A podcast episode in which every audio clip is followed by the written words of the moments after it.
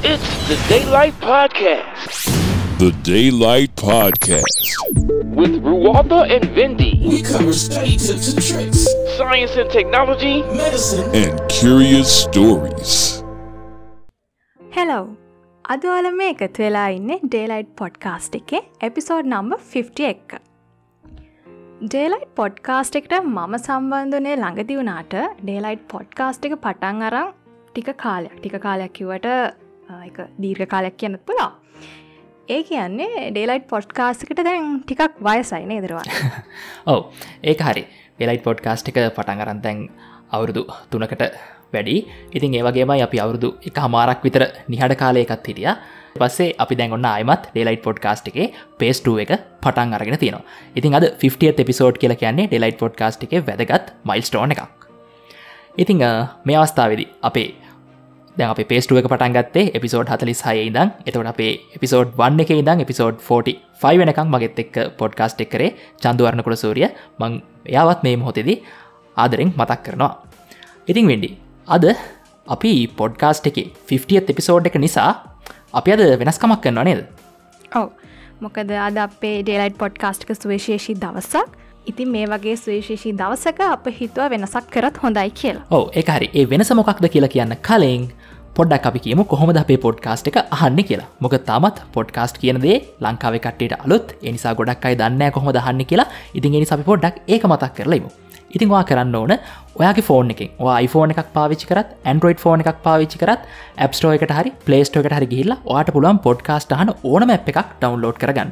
ඕන අප එකක් කිවට පස්සේ වාට ඔප්ෂන්ස් ගණනාවක් තියෙනවා. ඉතින් Google පොඩ්කාස් තියනවා පොකට් කාස් තියනවා. ඉති වගේමයි වාට ඕනන් ඇංක අප එකුණත් ඩවන්ලෝඩ් කරගන්න පුළුවන්. ඩවන්ලෝඩ් කරලා සර්ච් කරන්න ඩෙලයිට් පොඩ්කාස්ට් කියලා. ඊට පස්සේ අපේ පොඩ්කාස්ට් වාට පුළුවන් සබස්ක්‍රයිබ් කරන්න. එහම සබස්ක්‍රයිබ් කරට පස්සවාට පුළුවන් අපි එපිසෝඩ් එකක් දාපු ගමන් නොටිෆිකේෂන් එකින් ඒ ගැන දැනුවත්වෙන් හරිවෙන්ඩි එහෙනම් දැන් අපි කියමු මොකක් ද අපේ 50 එපිසෝඩ් එක විශේෂත්වය කියලා. ඔව මෙච්චර කාලයක් පොඩ්කාස්ට් එක් කරේ අපි දෙන්න. එහමනත්තං ඔයයි චන්දුයි. ඉතිං ඒ වෙනුවට අපි අද හිතුවා අලුත් සාමාජිකෙක් අපේ පොඩ්කාස්ට එකට ගෙන්න්න විස්තු විශේෂී පුද්ගලෙක් ඕලා දන්න ඇති මේ වෙනකටත් දන්න ඇති කවුද කියලා. ඉතිං අපි සේෂෂී පුද්ගලෙක්ව හිතුවා අපෙත් එක්ක මේ සංවාදයට එකතු කරගන්න. ඕ ඒ හරි. ඉතින් අද අපේ ඩෙලයිට් පොඩ්කාස්ට් එක පනස්වන එපිසෝඩ් එකත් එක් එකතු වෙනවා. ඉතින් ලංකාවේ ජනප්‍රිය වීගෙන නැගීගෙනෙන YouTube කෙනෙක් ඔකුල දන්න ඇති TV නාත්‍ර වියස් YouTube චෑල්ල එක අපින්වා තරිඳ විශ්වනාත් අය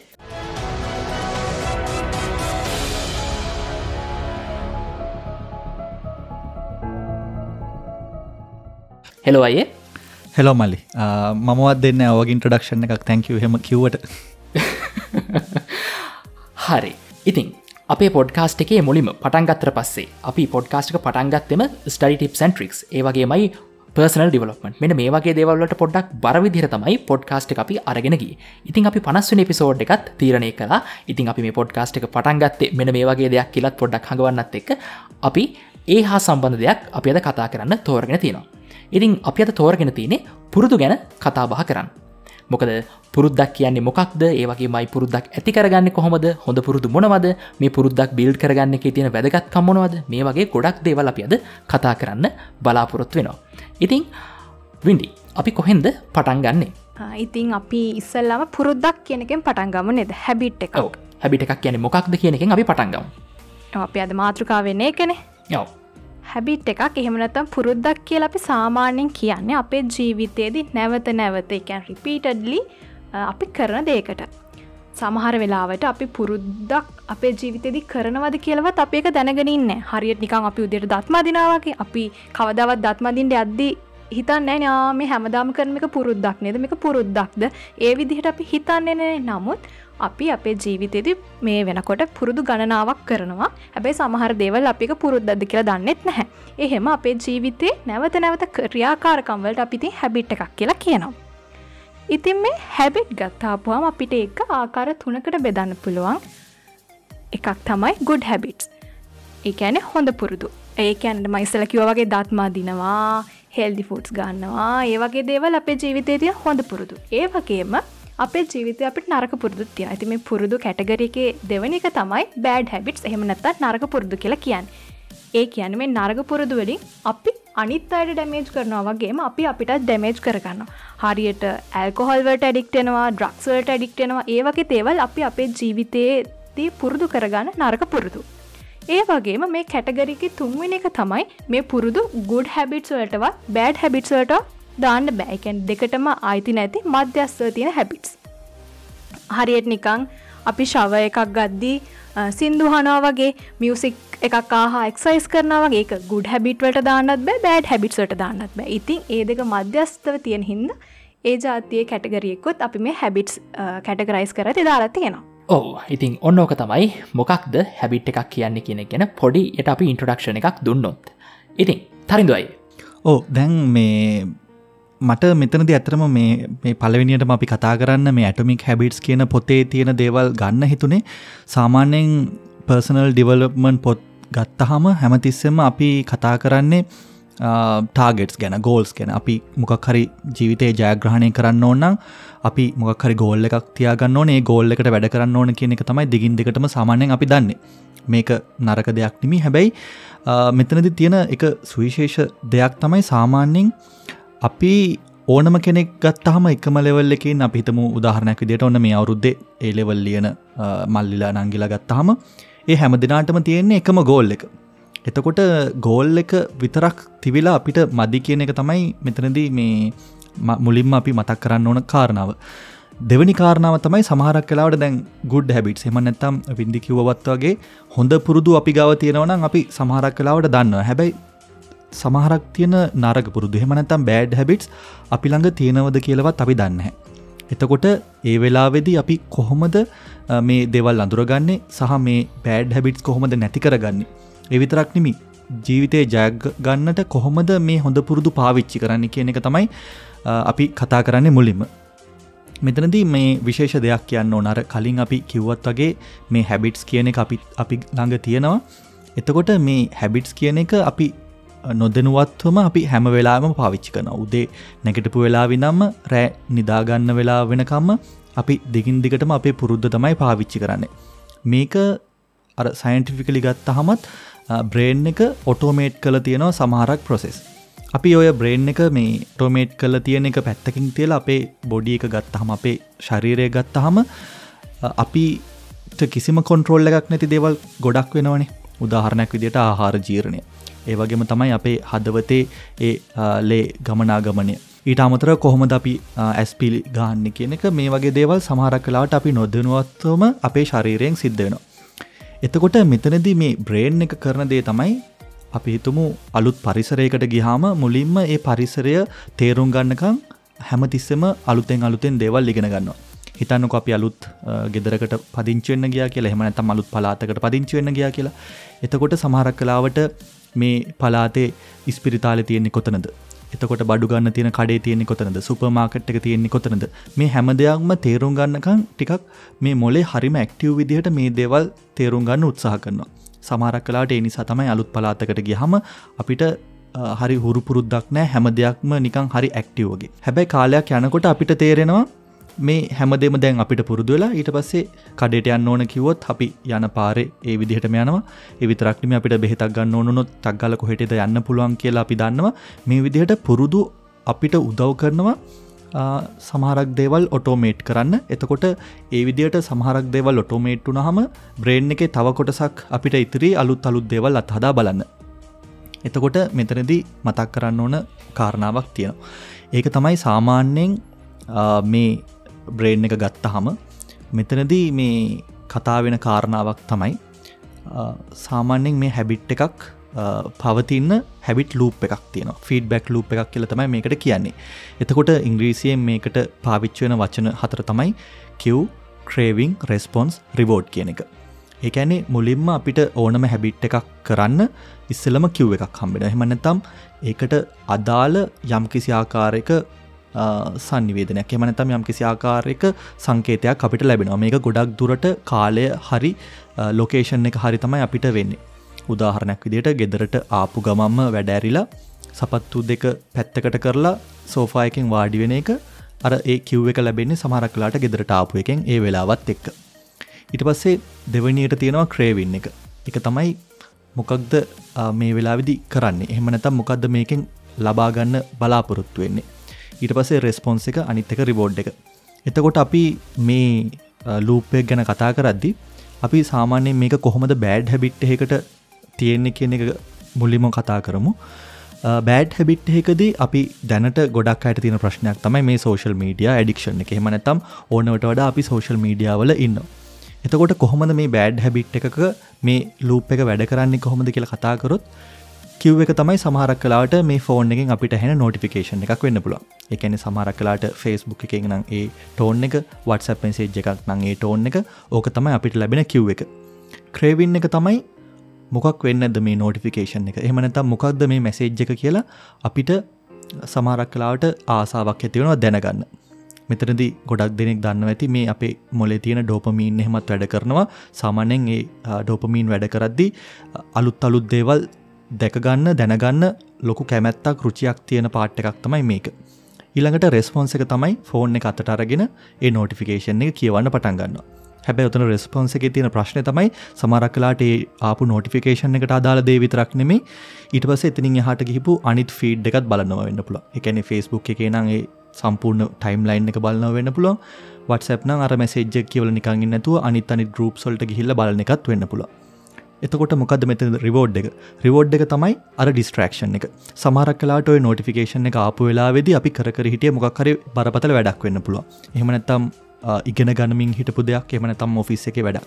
සමන අපි දන්නවා මේ වගේ වැඩක් කරද්දි අපේ මොලය ගොඩක් ක්‍රියාකාරී ඒක ගොඩක් තුරට මහන්සි වෙනවා ඒ දේවල් තේරුම් ගන්න.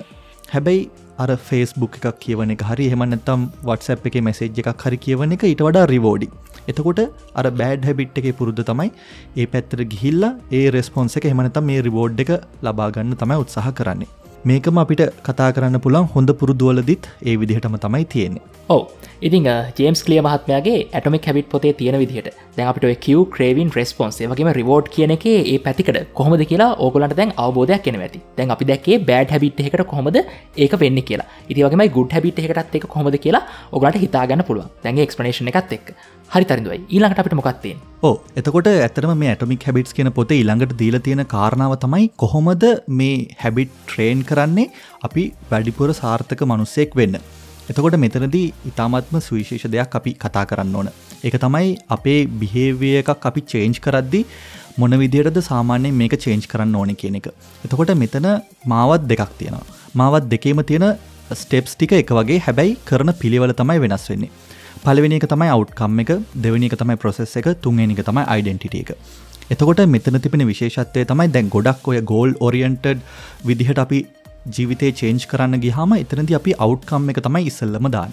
උදාහරනක් විදිට ඊළඟ එක්සෑම් එකේදී හොඳට ලකුණු ගන්න ඕන කියල හිතුනහම ඒ අවට්කම් එක ගැන හිතලා වැඩ කරන්න පටන් ගන්න එක තමයි ඔය අවට්කම් බේස්ට් බිහවිය චේන්ජ් කියල කියන්නේ. එතකොට මෙහෙම අපි හිතලා වැඩේ පටන්ගත්තයන් පස්සේ වෙන දෙයක් තමයි සමහරක් කලාට සතියක් දෙකක් තුනක් විතර වැඩ කරනකොට අපිට තේරෙනවා මේකින් අපිට ප්‍රතිඵලයක් නැහැ මේකින් මම හොඳ වෙන පාටක් නැහැ වගේ හැඟීමක් ඇවිල්ලා ආයසරයක් සමහරක් කලාට අර පරණ පුරුදු රතාවටම යන්න පුළුවන්. ඊළඟට කවුරු හරි කෙනෙක් ඒ අවට්කම් එක ගැන හිතල ප්‍රොසෙස් එක දිගටම කටිනියව කරලා හොඳ ඉගෙන ගන්න කෙනෙක්ුණොත් එතනදි අර යිඩෙන්ටිටිය එක හැදීම සිද්ධ වෙන. එතකොට ඒ ක්‍රමයෙන් ජයගත්ත අය නැතුව මනිමි හැබැයි ඇටමික් හැබිටස් කියන පොතේදී කතා කරන දේ තමයි රුවන්ත කොහොමද අපි අයිඩෙන්ටිටිය එක මූලික කරගෙන දෙයක් කරන්න කියලා. මේක ගොඩක් හොඳ උදාහරණයක් තියෙනවා මේ පොතේම එක තමයි දැන් හිතන්න කවුරු හරි කෙනෙක් උත්සාහ කරනවා මේ සිගරට් බොන එක නවත්තන්න. එතකොට එක්කෙනෙක් මේකට සිගරට් එකක් කවුරුහරි දුන්නහම ඒකට දෙන උත්තරේ සමහරක් කලාට මම මේ සිකරට් බොන එක නවත්තන්න තමයි උත්සාහ කරන්නේ කියලා. එතකොට මෙතනද පොඩි ෆ්‍රික්ෂණ එකක් තියෙන පොඩි ගර්ශණයක් තියෙනවා. ගැන එතනදී ඒ කෙනා තාමත් තමන්ම අඳුරගන්න සිකරට් බොන කෙනෙක් විදිහට ඒක නවත්තන්න උත්සාහ කරන කෙනෙක් විදිහට. එතකොට මේක තමයි අර අවට්කම් ඇප්‍රෝච් එක. හැබැයි ඒ පැත්තෙන් අනිත් කෙනා කිවොත් මම දුම් බොන් නැති කෙනෙක්. ඒකැන තමන් දැනටමත් අඳුරගන්නව තමන් දුම්බොන් නැති කෙනෙක් විදිහට. එහෙම කියල කරහම මේ වැඩේ ලේසි වෙනව කියලා තමයි කියන්නේ. මේකට මම පොඩි උදාහරණයක් කියන්නම් අරුවන්ත මගේ ජීවිතේම. මීට අවුරුදු දහයකට කලින් මම තීරණය කර වෙජිටේරියන් කෙනෙක් වෙන්න. එතකොට මෙහම වෙජිටේරියන් කෙනෙක් වෙන්න තීරණය කරනවා කියන්නේ ගොඩක් අමාරුදයක් මොකද මේ වෙනකොම මොකද මේ වෙනකුණුත් මම අවුරුදු විස්සක් විසි දෙකක් විතර වෙනකං මස් කන්න පුරුදුලා හිටිය. ඒ රස දන්නවා. එතකොට එක පාටම මේ දේවල් ලොක්කොම පැත්තකට කරනවා කියන එක ටික කමාරු දෙයක්. හැබැයි මම මේ පොත ඒ කාල කියවලවත් තිබුණෑ හැබැයි මම කරපු දෙයක් තමයි මම දිගින් දෙකටම මගේ යාල්ලුවන්ට කිව ම වෙජිටේරියන් කෙනෙක් ම වෙජිටේරියන් කෙනෙක් කියලා. එතකොට ඒ අයිඩෙන්ටිටිය එක මම මුලින්ම මගේ ජීවිතයට ගත්ත නිසා එතනින් පස්සේ මං කොයි තරම් මස්මාලු දැක්කත් මට ඒක කනයක පුළුවන්කමක් තිබුන්න මොකද මන් දැනටමත් මාව අයිඩෙන්ටිෆයි කල්ල ඉවරයි. ඒ විදිහට මම ජීවත්වෙනවා කියලා. එතකොට මොන වෙජිටේරියන් කෙනෙක් විදිහට එතකොට රුවන්ත ඔයාට තියෙන දේ වගේ මොනහරි අත්දැකීමක් සමහරක් කලාට මේ පොත කියවන්න කලින්ම ඒ වගේ දෙයක් සිද්ධ වෙච්චවාගේ ජීවිතේති. පොත කියවන්න ඉස්සෙල්ලා එහෙම සිද්ධ වෙච්ච දෙයක් කියලා හිතන්න අමාරු නමුත් ඔය පොත කියවට පස්සේ එක ලයිෆ් චේන්චින් බුක් එකක්. එකගෙන ඔය පොතේ තියෙන දෙවල් ෆලොව් කරලා ම බිල් කරගත් හැබිට් ගණනාවක් තියෙනවා. මගේ අන්තිමට මතක් කරන්න. නමුත් ඒ පොතට පොත කියවන්න කලින් ඇතරම අර හැබිට බිල්ඩින් ගැන මට ලොකම ඉන්ස්පිරේෂන එක තමයි ඔය පොත. ඉතිං ඔය පොතට කලින් එහෙම වෙච්ච අවස්ථාවක්මට මතක් කරගන්න අමාරුයි. අරසිද්ධටිකමක් අන්තිමට කියන්න ඕ එතකොට මේ ඔය පොත කියව කියවිද්දි මට මතක් වෙච්ච හොඳම උදාහරණයක් තමයි රුවන්ත ඕක ඒකැනේ මම නොදනුවත්වම මම ඒ විදිහට පටන්ගත්ත නිසා ඒ වගේ දේවල් කරා කියලා. එතකොට මෙතනදී අපි මතක් කරන්න ඕන එක තමයි දැන් මේ පොතේ හැටියට හොඳ හැබිට්ස් අපි ගව තියාගත්තොත් අපිට දිනන්න පුළුවන් කියන එක. හැබැයි මෙතන මේ ඇටොමික් හැබිට සෙමනැත්තම් ඇටොමික් කියන සාමනය පරමාණුකන. මේක අදහස තමයි එක පාට්ටම ලොකු වෙනසක් කරන්න උත්සාහ කරන්න අවශ්‍ය නැහැ. මේක ඉතාමත්ම කුඩා විදිහට පටන් අරගෙන ඒක හැමදාම රිපීට් කරන එකින් තමයි එක දවසකදී තමන් කෙලින්ම මේ දේට දැන් පුරුදු වෙලා දිගටම එක කටිනියව කරනව වෙන්නේ. මේක මං හොඳ උදාහරණයක් කියන අපි හිතමු රුවන්ත හරි වින්දි හරි සමරක් කලාට ඔයාල පොත් කියවන අය වෙන්න පුළුවන්. හැබැයි යාලගම යාලුව ඉන්නවා එය අය පොත් කියවන්නේ නැහැ. එතකොට දැන් සාමාන්‍යයෙන් පොත් කියවනයට දවසකට පොතක් අරගෙන එක පිටු පහක් දහයක් පහලවක් කියවනව කියන එක එක ලොකු දෙයක් නිමි අවුරුද්ධකට පොත් දොළහක් විස්සක් කියවනව කියන එක එක ලොකු දෙයක් නිමි හැබැයි අනි පැත්තෙන් පොත් කියවන්නේ නැති අය එහෙමනතම් කවදාවත් මෑත කාලේ එහෙම පොතක් අරගෙන කියවපු නැති අය ගත්තහම සමහරක් කලාවට ඒ අයට මේක හරි ලොකු අභියෝගයක්. එතකොට එහෙම කෙනෙක්ට පොතක් කියවන්න උමනාවක් වෙනවනම් එයා එක පාට්ටම අර සම්පූර්ණ පොතක් කියවනව කියන එක හිතන්නේ නැතුව කොහොමද දවසට එක පිටුවක් කියවන විදිහට පටන්ගන්න කියන එක තමයි මේ ඇටමික් හැබිටස් පොතෙන් කියල දෙන්නේ. ඒ විදිහට දවස ගානේ එක පිටුවක් එහෙම කියවගෙන යනකොට එක වෙලාවක් නෝ තමන් තමන්වම දැන් අයිඩෙන්ටිෆයි කරගෙන ඉවරයි පොත් කියවන කෙනෙක් විදිට ඊට පස්සේ ඒ පුරුද්ධ දිගට මොහු කරගෙන යනවා. එතකොට අර හොඳ පුරුද්දුවලින් හදාගත්තේ අයිඩෙන්ටිටිය එක දිගටම තමන්ගාව තියාගන්න. එතකොට මෙතනද අපි අර අයිසර මතක් කරන්න ඕන දේ තමයි මොනහරි දෙයක් කරන්න ඕන්න එකන් අපිහිතම හොඳට ඉගෙන ගන්න කෙනෙක් වෙන්න ඕන්නම් තමන් ඒ අඩෙන්ටිටිය එක ලබා ගන්න ඕන. ඒවගේම තම හොඳට එක්සයිස් කරන කෙනෙක් වෙන්නවනම් තම මුලින් මේ අඩෙන්ටිටිය එක තමන්ට ලබා ගන්න ඕන. ඒ විතරක්නෙමි තමන් මොනහරි අමතර දෙයක් කරන්න ඉන්නවන අපිතම පොතක් ලියන්න හරි එහමනතම් සිින්දු ලියන් හරි සිින්දු කියන්න හරි තමන් ඒ අයිඩෙන්ටිටිය කරගන්න ඕන. ඊට පස්සේ එදිනෙදා ඒකට අදාළ පුරුදු කරන එක අමාරුවෙන්නේ නැහැ. ඒක දිගටම කටිනියව කරන්න තමයි තියෙන ඕ එතට ඒවගේමයි දැන් අර අපි ගොඩක් වෙලාවට කරන්නේ. මොකක් හරි දැන්. සමහලට අපි බ්ලොග් පෝස්ට එකක් හරි ආටිකල්ල හරි කොහරි දකින එතර අපිට මොක්හරි හරි මෙන්න මේ පර්සන් ගාව මෙන්න මේ හැබිට්ක තියෙනවා. මාත් ඒක පුරුද්දක් කරගන්න ඕන කියලා අපි කරන්නේ අර එක සැරේ අපි ඒක දිගින් දිගටම දිගින් දිගටම කර කර කර කර යන්න හදනවා. නමුත් දැන් අර ඔය පොතේ තියෙන්නේ ඊට පොඩ්ඩක් වෙනස් විදිහට අපි කර පොඩි පොඩි කොටස් වලට කඩාගෙන අර එක කොටස ගානේ කරන්න. දැන් අපි අර විල් පවය ගැන අපි මෙතෙන්දි කතා කරන්නේ නමුත් අපි අර විල් පවය එක ගැන කතා කරොතින් අපි අරවගේ පුරුද්දක් එක සැර අර ගෙඩිය පිටින් අපි කරන්න ගයාට පස්සේ අපේ විල් පව එක සෑහෙන යුස්සනවා නමුත් දැන් ඔය පොතේ තින් දිරි කරන්න ගයුතින් අපිට විල් පව එකත් වේස්ට කරගන්න නැතුව අපිට පුළුවන් බොහොම ක්‍රමාණුකූලව ඒ හැබිට කැචව කරන්න. එක තමයි.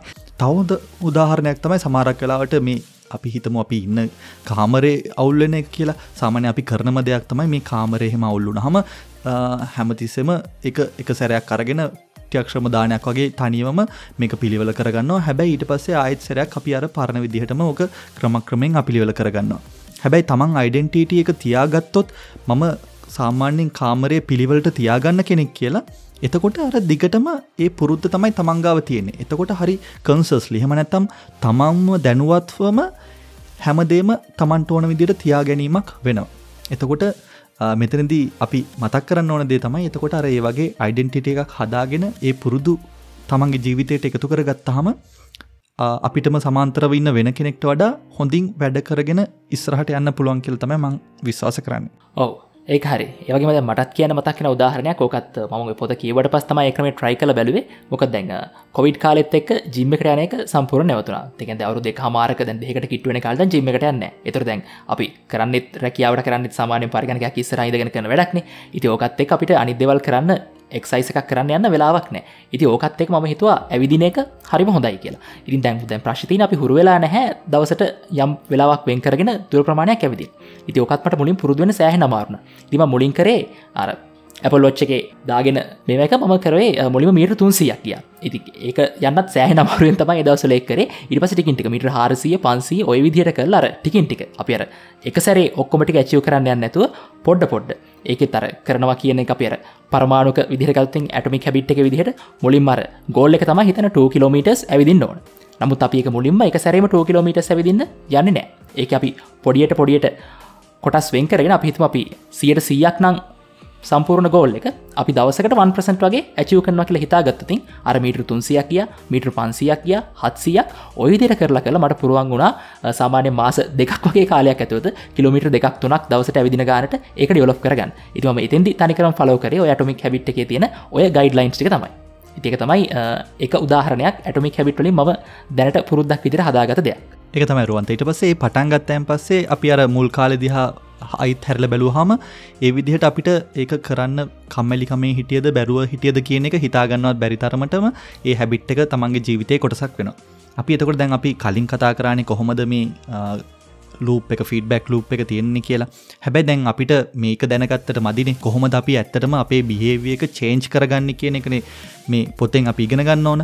එතකොට අර දේවල්වලටම සම්බන්ධ කල්ලා ස්ටෙප්ස් හතරක් මේ පොතේ කියල දිල තියෙනවා. ඕන කෙනෙක්ට ෆලෝ කරන්න පුළන් මේ ස්ටෙප් සතර තමයි පලවෙනි එක මේකිට ඔබියස් එකැනේ ඒක අනිවාරයම කරන්න පුළුවන් දෙයක් එමනතම අනිවාරයම කරන්න තියෙන දෙයක් විදිහට පත් කරගන්න ඕන. දෙවැනි එක තමයි මේකිට ඇටරක්ටව් එකැන එක කරන්න අපිට කැමති වෙන්න ඕන ආස වෙන්න ඕන. තුන්ගෙනක තමයි මේකිට ඊසි එක ලේසි දෙයක් වෙන්න ඕන. හතරෙන එක තමයි මේකිට සැටිස්ෆයින් එකැනේ මේක කරල යුරුණාට පස්සේ තමන්ට මොකක් හරි සැටිස්ෆක්ෂන් එකක් එම නැත්තම් තෘප්තියක් තියෙන්න්න ඕන. එතකොට මේකේ පලවෙනිම දේ තමයි මේකිට ඔබියස් කොහොමද අපි හැබිට් එකක් එකතු කරගන්න කියන එක. එතකොට මෙතනදී සාකච්ඡාවෙන ඉතාමත්ම සුවිශේෂම කාරණාවක් තමයි මේ හැබිට්ස් ටැකින් කියන එක. කොහොමද දැනට අපි කරන හැබිට්ස් අතරට මේ අලුත් හැබිට්ස් එකතු කරන්න කියලා. මේක හොඳ මුදාහරණයක් තමයි ඔන්න අපි දැ රුවන්තත් කිවනේ එක්සසයිස් කරන්න ඕන කියලා. එතකොට මේකට වෙලාවක් වෙන් කරගන්න ඕන කියලා. දැන් ඔෆිස් යන දවස්සකදී සාමාරක් වෙලාවට එමනතම් අපි හිතමු ඉගෙන ගන්න කෙනෙක් නම් එහෙම ගෙදරයවිල්ලා ඊළඟට පුරුදු වෙලා තියෙන්නේ ඇඳුම් එහෙම ගලවල අලුත් ඇඳුමකට මාරු වෙලා සමරක් කලාට ටීවි කිසරහ වාඩි වෙන එක වෙන්න පුළුවන් හවස. හැබැදැන් මේ වෙලාවනම් අපිට තියෙන්නේ එතකොට අපි මේ අලුත් හැබිට් එක එකතු කරන්න ඕන. හැබැයි මේකෙද අපි මේ ටයිම් එකයි ලොකේෂන් එකයි කියන ඒ දෙක ගොඩක්ම වැදගත්. තකොට මෙතෙන්දි කියන්නේ හවස ගෙදර ආවට පස්සේ ගෙදරදි මම ඇඳුම් මාරු කරයන් පස්සේ ඊළඟට මම එක්සසයිස් කරන ඇඳුම්වලට චේන්ජ් වෙනවා. මේක තමයි සෙන්ටෙන්ස එක. එතකොට මේක අපි ඇඩ් කරගත්තයන් පස්සේ දැන්ට තියෙන හැබිට් එකක් විදිහට ඊළඟට හැමදාම අපි ගෙදරාවට පස්සේ ඊළඟට අර එක්සසයිස් ඇඳුම්වලට චේන්ජන එක. මනතම් වෝක එකට හරි ජිම්ම එකට හරි යන ඒ ඇඳුම්වලට චේන්ජන එක අනිවාරෙන්ම අපි කරන්න පුරුදුවෙනවා. ඒ වගේම තමයි අපි හිතම උදාහරණයක් විදිට දැන්ට ඉගෙන ගන්න ළමයෙක්න. සමාරක් කලාවට කරන්නේ ගෙදර පන්තින්නම් ගෙදරාව වශ්‍යකත් දැම ඉට පස්සේ සමාරක් කලාට ටීවී වලන එක වෙන්න පුළුව හැබැයි ඒ කෙනාට අලුත් හැබිට් එකක් ස්ටැක් කරනවනම් පන්තින්දම් ගෙදරාව වශ්‍යකත්දාගත්තා ඊළඟට කරන දේ තමයි අර පන්තියේදී කරපු නෝට් එක අයිසරක් පැක් විතර බලාගන්න එක. එහමනතම මේ ෂෝට් නොට් එක ගහගන්නෙක් කියලා. ඔන්න ඔතනදී අර තැනටමත් තියෙන හැබිටස් උඩට අර හොඳ හැබිට් එක දාගත්තා. එතකොට මේක තමයි ඔය මේකිට ඔබියස් කියල කියන්නේ. එතකොට මේකිට ඇටරක්ටව් කියල අදහස් කරන්නේ ඒකින් අපිට යම්කිසි ආකාරක ආකර්ශණයක් තියෙන්න්නත් ඕනනේ. දැන් ඕක ලේසිම දේ තමයි අපි හිතමු සාමනෙන් පොතක් කියවන කෙනෙක් නම් අපිට පුළුවන් මේ සාමනෙන් රෑට පොතක් කියවන්න ඌමනාවක් තියෙනවන උදේ පාන්දරම අර නැගටල ඇඳ හදතන වෙලාවෙදිම පොත තියල තියන්න පුළුවන් ඇඳ උඩ. එතකොට අපි රෑට නිදාගන්න යනකොට අනිවාරය මෙතර පොත තියෙනවා. එතකොට අනිවාරම මේ කරගෙන අපිට කියවන්න හිතෙනවා. මේකට ඊසි මේකත් අර කලින්ම දේම තමයි කියන් තියෙන්නේ. එකැනේ ගොඩක් වෙලාවක් යන දෙයක් කරන්න එපා. මේක පොඩි ඇක්ෂන් සොලින් හැමදාම කරන පුළුවන් විදිහට තමයි මේක හදාගන්න ඕන. ඒවගේම මේකට සැටිස්ෆයින් කියන එකට අපි අදහස් කරන්නේ සමරක් කලාට අප හිතපු පොතක් ලියන්න කැමති කෙනෙක්න එම නැතම් උදාහරණයක් විදියට දැ රුවන්ත කිව්වා එක්සසයිස් කරනවා කියලා. එතකොට එතනදී අපිට කරන්න පුළන් දේ තමයි මෙන්න මේ වගේ ටාගට් එකක් කාවමම මම මට මේ වගේ රිවෝඩ් එකක් ලබා දෙනවා. එහමනැතම් මේ අලුතෙන් පොතක් ලියන කෙනෙක් නම් පිටු දෙසියක් ලිව්හම ම මට මේ වගේ රිවෝඩ් එකක් ලබා දෙනවා කියලා කරනවන අන්න එතනදී මේ ස්ටෙප්ස් හතර ෆලෝ කල්ලා අපේ බිහේවියක චේන්ච් කරගන්න පුළුවන්. ඕ ඒක හරි. එතින්දි කියන අපි මොනහමරීගෙන අපේ බිග ගෝල එකක් අපි තියාගත්තර පස්සේ අපි එතෙන්ට යන ස්ටෙප්ස් ටිකක් තියෙන අපි හරිට ගත්තතින් හිතන්න ඔයා ඉනිමගක් තියෙන වහලිුට එතකොට ඔයා වහලිුට නගෙන එක තමයි වගේ ගෝල් එකවෙන් එතකොට වහලිුට යන්න වාට ඉනිමගේ තියෙන පඩිටික හර යන්න වෙන එතොට ඒවතමයි ස්ටෙප්ස් වෙන්නේ. එතකොට හරිට හර එක ස්ටෙප් එකට නගෙන පාරක් ගානේ ඔයා ඔයාට රිවෝඩ් එකක් දෙනෙක් කරන්න පුළුව ඉතින් අපි සාමාන්‍යයෙන් අපි ලොක්ගෝල එක කැචිව කරන්න යනකොට අපිට එකසර එකට යන්න බෑ. අපි එකට ස්ටෙප්ස් ගණනාවක් යන්නවට ඉතින්ගේ හැම ස්ටෙප් එකක්ම ඇචිව් කරන පාරක් ගානේ ඔයායි ගෝල් එකට එක ස්ටෙප් එකක් කලෝස්සෙනවා ඉතින්ගේ හැම පාරකම ඔයා ඔයාට රිවෝඩ් එකක් දෙන එක හරිම වටිනවා. ඉතින් ඒක ඔයා ආසම දෙයක් වෙන්න පුළුවන් ඔයා කැමති දෙයක් වෙන පුළුවන්. ඉතින් එනිසා ඔයා ඔයාව සතුටු කරන ඕනමාකාරි රිවෝඩ් එකක් ඔයාට දෙන්න පුළුවන්. දැන් ඔතනති අපි හොඳ හැබිට් ගැන කතා කර. එතකොට නරක හැබිට් එක කයින් කරගන්නත් ඔය දේම පාවිච්චි කරන්න පුළුවන්. හැබැයි යෝකේ අන් පැතරේ ගැනේ අර මේකිට ඔබ්වියස් කියලා අපි පලවිනියට කියපු ස්ටෙප් එක වෙනුවට මේකෙට ඉන්විසිබල එකැන අපි හිතමු මොනහරි හැබිට් එකක් අපි කරන්න පුරුදු වෙලා තියෙන්නේ ඒක ලේසියම් අපිට තියෙන නිසානං අපි ඒක අයින් කරනෝ ඉක්වේෂන් එක. උදාහරණයක් විදියට සමාරක් කලාවට ගොඩක් දුරට අපි ඔය නෝටිෆිකේෂන් එහෙම බලන්න පුරුදු වෙලා තියෙන හැමතිස්සම එන නිසානේ. එතකොට මේ ඇප්සොල එහෙම ඒ නෝටිෆිකේෂන් එහෙම ඩිසේබල් කරන්න ඕන තරම් ඔප්ෂන්ස් තියෙන එහෙම නැත්තම් සමහර කලට වැඩිය පාවිච්චි කරන්න නැති ඇපලිකේෂන් අන්ඉන්ස්ටෝල් කළ දාන්න පුළ සෝශල් මීඩියාවලට ගොඩක් හුරු වෙලා තියෙන එක අඩු කරගන්න සාමාන්‍යෙන් කරන්න පුළුවන් දෙයක් තමයි ඒක. ඊළඟට මේකෙත් අන්න ඇටරක්ටව් තමයි දෙවනි පියවර. කියන්නේ ඒක කරන එක එතරම් හොඳ නැහැ කියන අදහස අපේ හිතට ගන්න එක. තුන්වෙනි එක තමයි මේක ඩිෆිකල් එකන්නේ ඒක කරන එක පුළුවන් තරම් අපි අපහසු කරන්න ඕන. අනිත් එක තමයි මේකිට අන් සැටිස්ෆයින් මේකින් කරහම ලැබෙන ප්‍රතිඵලය තමන්ට එතරම්ම හොඳ එකක් නොවේ කියන එක. අපි හිතම උදාහරණයක් විදිට මොනහරි බෑඩ් හැබිට් එකක් තියෙනවනම් ඒ හැබිට් එක අපි ඒත් කරනවනම් ඒකෙන් අපිටම යම්කිසි ආකාරයක ඔතනද අපි අදහස් කරන දඩුවමක් කියලා ඇතරම අපිම අපිවම එතනදී මයිනස් පොයින්් එකක් අපිටම දාගන්න එක තමයි එතනදී අදහස් කරන්නේ. ඕ ඒ හරි. ඉතින් ඒ විදිර තමයි අපිට බෑඩ් හැබිට් එකක් තියෙනවනම් ඒකින් අයිවෙන සහ හොඳ හැබිට් එකක් තියෙනවනම් අපිට ඒක ඉස්සරහට යන්නත් අපිට ඔය වගේ දේවල්ටික් පාවිච්චි කරන්න පුළුවන්.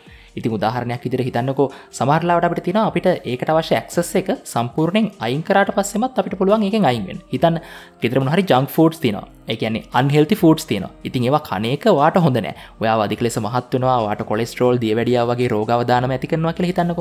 එතකොට වාට කරන්න පුළුවන් එක දෙයක් තමයි ඒක කොහරිතන හංගන මතමට ලේසින් ඇචිය කන බැරිතනක තියෙනක ඉතින් ඊටත් වඩා ලේසි දැන් හිතන්වා ගෙදර කිචන එක හරි වගේ කාබරේ හරි ඔයිටික තිබොත්න වාක දකින පාරක් ගානේ වාට ගිහිල්ලා ඕක කන්න හිතන එමනත්තන් වාගේ මොහරි පැකට් ෆුට්සන් තියන එකත් වාට ගිල පැකට් කඩලා කන්න හිතන හැබයි වාට පුළුවන් කෙලිම ඒටි අන්හෙල්ති කියල දන්නවන රයි් සල්ලිවලට වඩා සෞඛ්‍ය හොඳයි.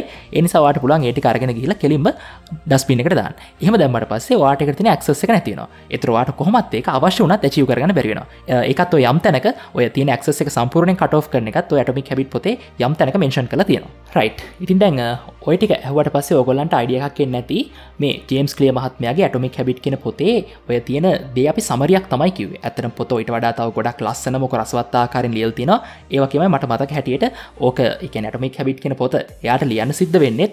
ඒකෙත් පිටි පස්සේ රසවත් කතාවක් තියෙන එත් හරිදයි ඕ ඒක තමයි.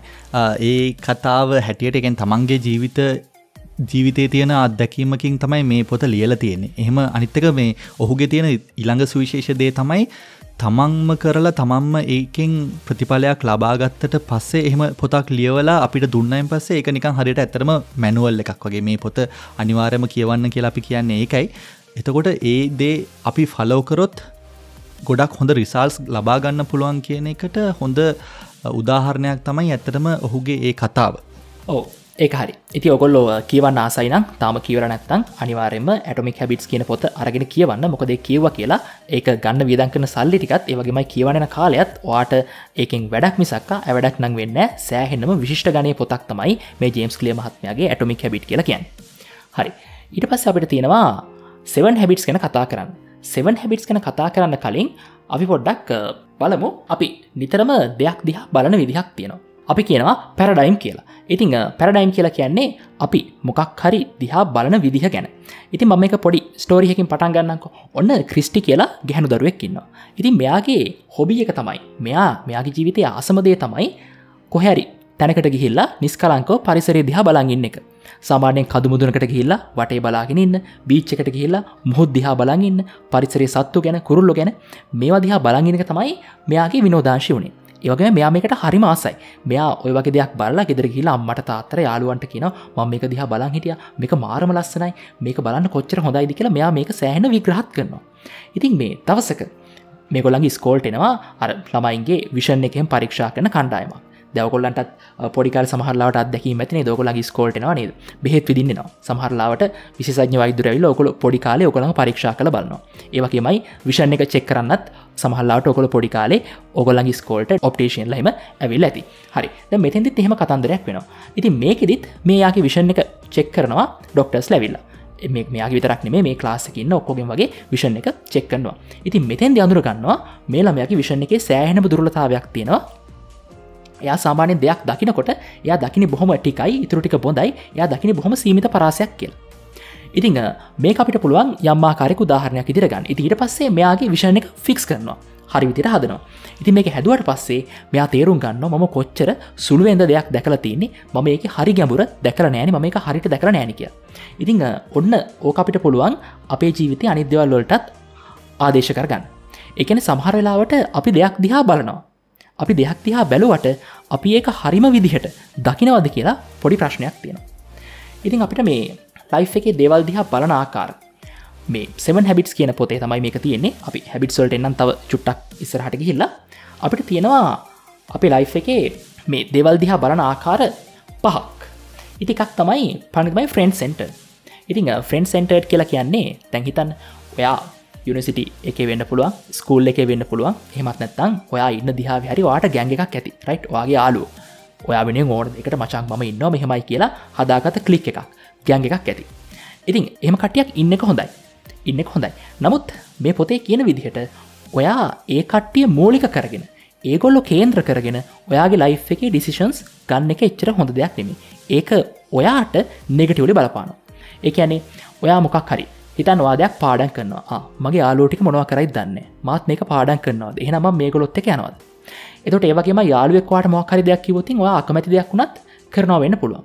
ඉතිං මෙන්න මේ වගේ. එතකොට වාට මේක අදැකි මැති සාමාන්‍යෙන් යිස්කෝල හරි යුනිසිටික හරි ඉන්නකොට ඔයා ගන්න තිරන ගොඩක් වලට ඔයාගේ යාළුවන්ග බලපාන මහිතන තරිදුවයි වෙන්ඩි ඕදෙන්ටත් මහිතන හෙම අදැකි මැතින මටන් තිබුණ. ඔව. මට වගේ මහිතන හැමෝටම හෙම එක්ස්පිරියන්ස් ඇති කියලා.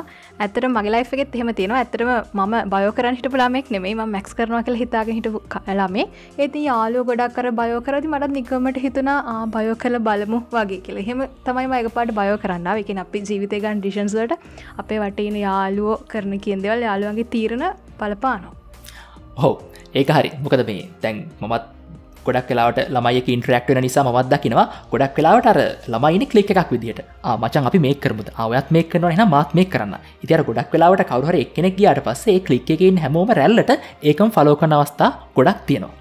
ඉතිං ඒක එච්චර හොඳ දෙයක් නෙමේ කියල තමයි කියන් එකන්නේ ඔයා යම් අවස්ථාවක තේරුම් ගන්න ඕන. ඔයාට හැමදේම කට්ටියත් එක කරන්න බෑ. එතටවා තනියෙන් කළ යුතු දේවල් තියෙනවා. ඉතින් ඔන්නෝක තමයි ඕක ඇවිලා ෆ්‍රන්් සෙන්ටඩ් කියන කැටගරියක ඉතින් ඒක එච්චර හොඳ දෙයක් නෙමේ හරි ඉට පස්තිවා ස්ටෆ් සෙන්ටඩ් ඉතිං මේකෙදේ ගන්න දැන් අපි මැටිරියල්ස් ොලින් තියෙන ලෝක අපි ජීවත්තෙන් එකන අපිට එතිනිදා දකින බඩු බාන්ඩ වගේ දෙවල් ගොඩක් තියෙන ඉතින් අපි සෑහෙන මේවා පස්ස යනවා. හිතන් වාට අලුතෙන් වෙන iPhone එක ගන්නවන් වාට අලුතෙන් වෙන iPad එක MacBook එක ගන්නවා එමයි නැතන් අලුතෙන් වෙන මොහරි ඉක්වමට එකක් වාට ගන්නන ආසදේක ඉතින් අපි නිතරම මෙන්න මේ වගේ දේවල් පස්ස යන්න හොදනෑ ඉති හිතන් ඔයා හිතන වාලාංග බයික එකක් තියෙනවන ඉට පස්සේ ඒක අලුත් මොඩ් එකක් කෙනවා රයි මේක ගත්ත නැත්තම් මට මේ කරන්න බෑ. එමත් නැත්තන්වා දැනට iPhone 8 එකක් පාවිච්චි කරනවා. ඉට පස් දැන් iPhone 12 එකව එතර වාහිතනවා රයිට් මේක මෙහම ෆීචස් ටික් තින ම මේ ගත්තන හොඳයි. එතර ඔයා හිතනවා මේ තියෙන එකට වඩා මම අනිදේට ගාන හොඳයි කියලා. එතකොට අපි කෙන එක ස්ටප් සෙන්ටර් කියලා. එතර ඔයා ගන්න ඩිසිෂන්ස් වලට ගොඩක් බලපාන්නේ ඔයාගේ වටේ තියෙන දේවල් ටික. හිතන්න මේ අපි අනිති දිර ගන්නත් පුළුවන්. එතකොට ඔයාළඟ තියෙනවා සාමාන්‍යයෙන් එකන හිතන්න ඔයාගේ ආර්ථික තත්වයයි ඉට තව ආර්ථික තත්වය වැඩි කෙනෙක් ළඟ ඔයා එකන ඔයා පාවිච්චි කරනම දේවල් වල තවටික් වැඩිදිුණු කර වර්ෂණ එකක් තියන තවටික් වැඩිපුර හොඳ පඩුටික් පාවිච්චි කරනවා.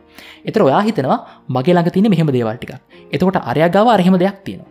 එතකොට එයාගාව ඒ වගේ හොඳ දේවල් තියෙන් නිසා එයාට මට වඩා හොඳට පුළුවන්ගේ දෙවල් කරන්න. එවනත්තම් මට බැහැ ඒලෙවල්ලකට යන්න. ඉතින් ඔන්න ඔය වගේ විදිහට ඔයාට හිතන්න පුළුවන් මැප් එකටෙනවා ස්ටෆ් සෙන්ටර් මයින්් එක කියලා. ඉතින් මේකත් එච්චර හොඳ දෙයක් නෙමේ ඊට පස් අපටිතිවා ස්කූල් සෙන්ටර්ඩ් මයින්් එක. ඉතිං මේකන විශේෂම මේ සෞතේෂන් කන්ට්‍රීස්වල අපිට මේක තදරම් බලාගන්න පුළුවන්කමතිනවා අනිත් රටවලත් ඒක හෙමව තමයි. ඉතිං අපි ස්කූල් එකට යන්නේ මොකක්ද? අපි බලනවා රයිට් ගයාට පස්සේ අපි විෂයන් නොක්කොටම ලකුණු සිය ගන්න නැත්තන් අපි ඒකක් ඒ ප්ලස් එකක් ගන්න අප මේ වැඩි හොඳටම කරලා අපි කැම්පසගෙන හොඳ ජීප එකක් කරගෙන ෆස් ලාස් එකක් කරගෙන ඉස්සරහට යන්න ඒ විදිර තමයි අපි ලයිෆෙක් ගොඩ්නගා ගන්න ඕන. ඉතිං මේක එක පැත්තකින් හොදක් තියෙනවා. නැත්තෙ නැහැ.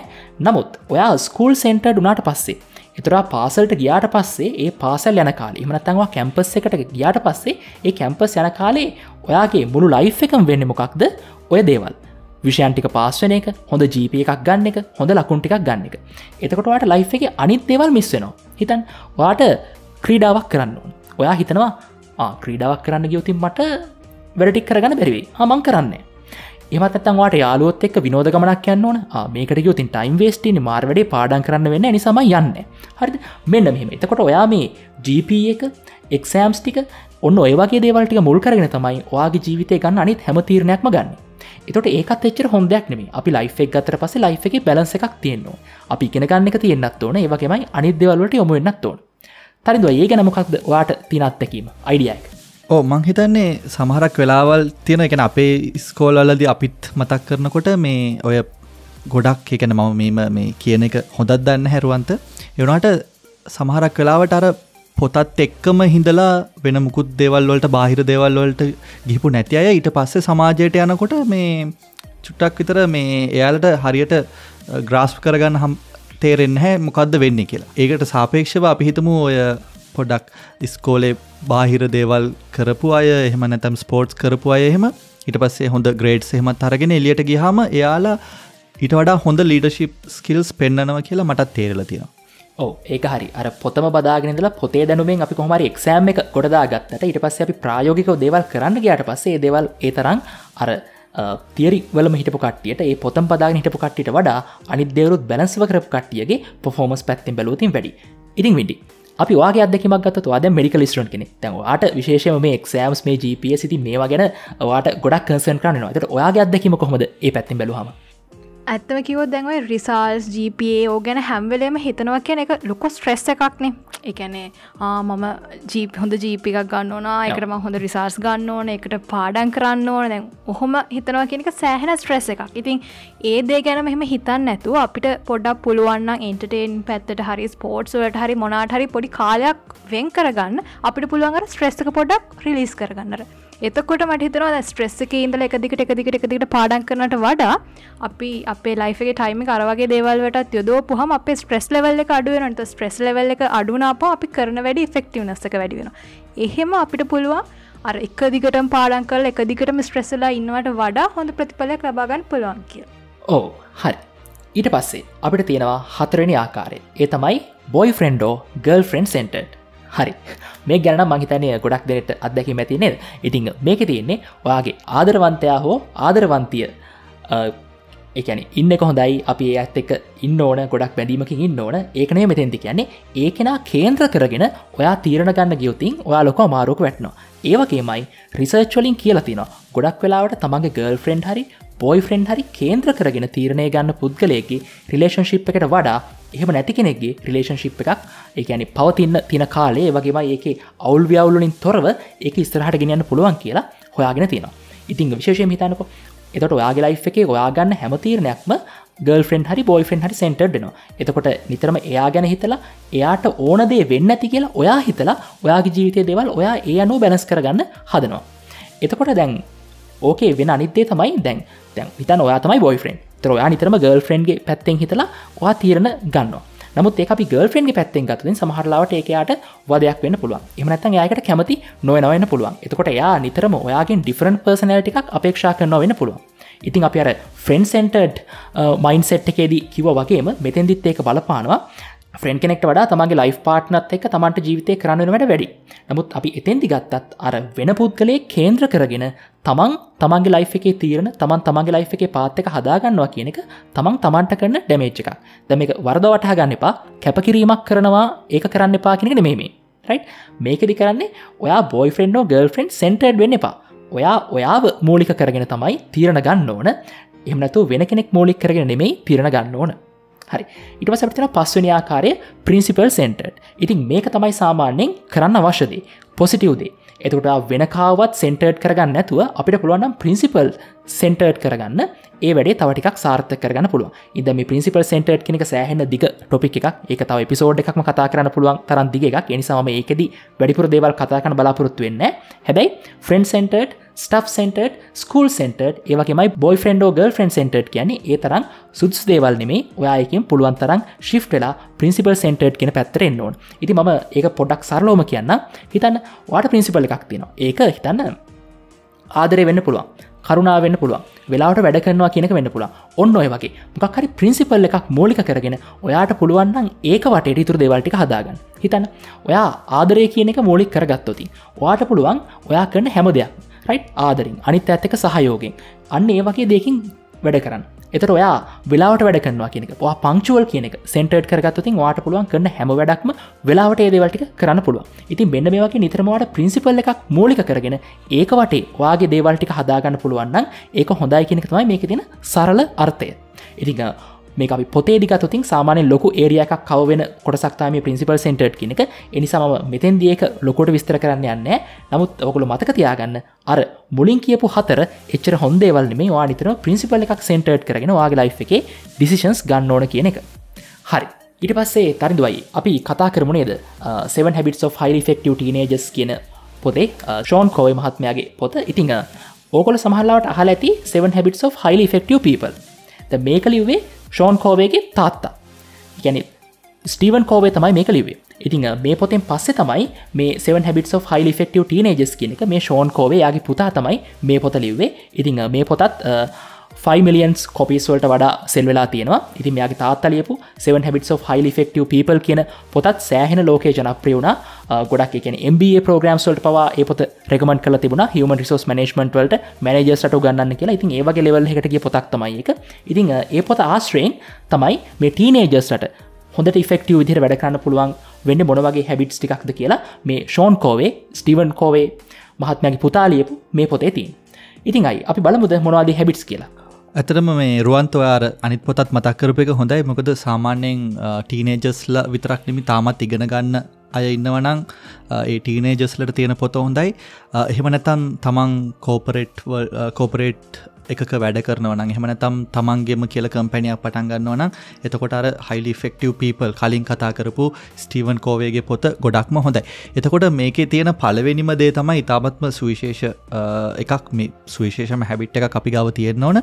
එතමයි බී ප්‍රක්ටව් කියන එක. එහෙමනැතම් අපි ඕනම දෙයක් ගැන අර රියක්ටව් වෙන්නවට වඩා ඒ දේවල් ගැන කලින් ඉදම්ම වැඩ කරන්න ඕන කියන එක තමයි මෙතනදී අදහස් කරන්නේ. සාමාන්‍යයෙන් ලෝකේ මිනිස්සු ප්‍රධාන වශයෙන්ම දේකට මුහුණ දෙන විදිහෙම නැතම් දේකට රියක් කරන විදිිය විදි දෙකක්. එකක් තමයි රියක්ටව් කියන එක. අනිත්තක තමයි ප්‍රක්ටව් කියන එක. මේක හරිම සරල උදාහරණයක් තියෙනවා. අපි හිතන්න යුනිවසිට එක හරි. එහෙම නැත්තම් ස්කෝල එක හරි ඉගෙන ගන්නකොට අපිට මොකක් හරි සයිමන්ට එකක් කල්ලිදම්ම දෙනවා. එහෙම නැත්තම් විභාගයක් තියෙන දවසත් අපි කලින් ඉදම්ම දන්නවා. හැබැයි සාමාන්‍යෙන් අපි හැම දෙනාම ගොඩක් දෙනෙක් පුරුදු වෙලාඉන්නේ ඒ අන්තිම සති දෙකේ තමයි අපි ටක්ගාල පත්වෙලා වැඩ කරන්නේ. එතකොට මේකට සමහරක් කලාට රුවන්ත ඔය බොරුවට අපි හදාගන්නවා මේ අන්තිම සති දෙක වැඩ කරහම තය මට හරි ලේසි ස්ට්‍රෙස් එකේ වැඩ කරහම තමයි මට හරි ලේසි කියලා අපිම පොඩි මේ නිදහසට කරුණු ටිකක් හදාගන්න එතකං අපි හර හරි කම්ෆර්ට් සෝන් එක පාවිපාවිදලා මොකක් දෙන්නේ? ඒකට රියක් කරන ඊළඟට මොකක් දෙන්නේ? ඒකට රියක් කරනවා. එතකොට එහෙම ඉන්න අයගේ එහෙම අයහපතක් නැහැ. මේ එහෙමත් කියන්න පැ මොකද ඒ අය මේ විනාසයට පත්වෙනවත් එහෙම දෙයක් නිමි ඒ අය හැබැයි හරි ඇවරේජ් විදියට සාමාන්‍ය විදිහට තමන්ගේ පොටෙන්ශල් එක රීච් කරන්නේ නැතුවම තමන්ගේ ජීවිතය ගත කරන ස්වභාවයක් තමයි තියෙන. එතකොට මේ ඔය අපි කියපු උදාහරණයම ප්‍රක්ටව් වෙන වෙලාවක් තියෙනවා. ඒ තමයි විභාගෙන් ඉවර වෙච්ච දවස. එකැන විභාග ඉවර වෙච්ච දවසෙදි යාලු ඔක්කොම එක වෙලා කතා කරන මචන් ඊළඟ සැරේනම් එක්සෑම් එකට හොඳට රෙඩිවෙල මං කරනව කියලා. හැම සැරේම මේ අපි කරනද ඊළඟට හැබැයිතින් ඊළඟට එම් ටෙස්ට එකත්වෙනවා අර විදිහටම තමයි වෙන්නේ. එතකොට කාට හරි පොලොවන්නම් අපි දන්නවනම් මේ සයිමන්ට එකෙන්නේ මෙන්න මෙදාට. එහෙමනැත්තම් එක්සෑම් එකෙන්නේ මෙදාට කියලා කලින් ඉදම්ම මේකට ලෑස්ති වෙලා ලෑස්ති වෙලා ඉන්න. එතකොට අර අන්තිම සති දෙකේදී අමුතුවෙන් ස්ට්‍රෙස් එකක් එකතු කරගන්න දෙයක් නැහැ. දැනටම රෙඩි වෙලා ඉන්න. එතකොට පුළුවන් මේ සති දෙකේ සමාරක් වෙලාට රිවිෂන් කරලා එහෙම නැත්තම් තව අලුතෙන් දෙයක් එකතු කරගෙන මේ එක්සෑම් එකට හරිම හොඳින් මුහුණ දෙන්න. මේක මං මේ පොඩ්කාස්ට එක අහගෙන ඉන්න ඒලෙවල් කරන යාළුවන්ට මේ මල්ලට නංගිලට අනිවාරම කියන්න ඕන දෙයක්. එක්සෑම් එක එනකං ඉන්න එපා. දැන් ඉදම්ම ඒකට ඕන වැඩේ පටන්ගන්න මේක තමයි මේ බී ප්‍රක්ටව් කියන ඒ හැබිට් එකෙන් අපිට කියල දෙන්නේ. ඔව්. ඉතින් මේ දෙවැනි හැබිට් එක තමයි බිගින් විද්ද එන්ඩින් මයින් සරලෝම කිව්වොත් ඔය ඔයාගේ ලයිෆ් එකේ ගෝල් හදාගන්න එක. තමයි මේ බිගින් විද්ද එන්ඩින් මයින් කියන එකින් සරලම අදහස ඒ කියන අපි වැඩක් පටන්ගට කලින් අපේ වැඩේ ඇන්් ගෝලක ප්ලෑන් කරගන්න ඕන නිකං ඔහෙ කරන්නංවාලේ කරලා හරියන නැහිමුණම් වැඩක් වෙන්නෑ. එහෙම ඔහේ කරන්නන් වාල් නිකං කරපු හම තමයි ගොඩක් වෙලාවට අපිට අසාර්ථක ප්‍රතිපල් ලැබෙන්.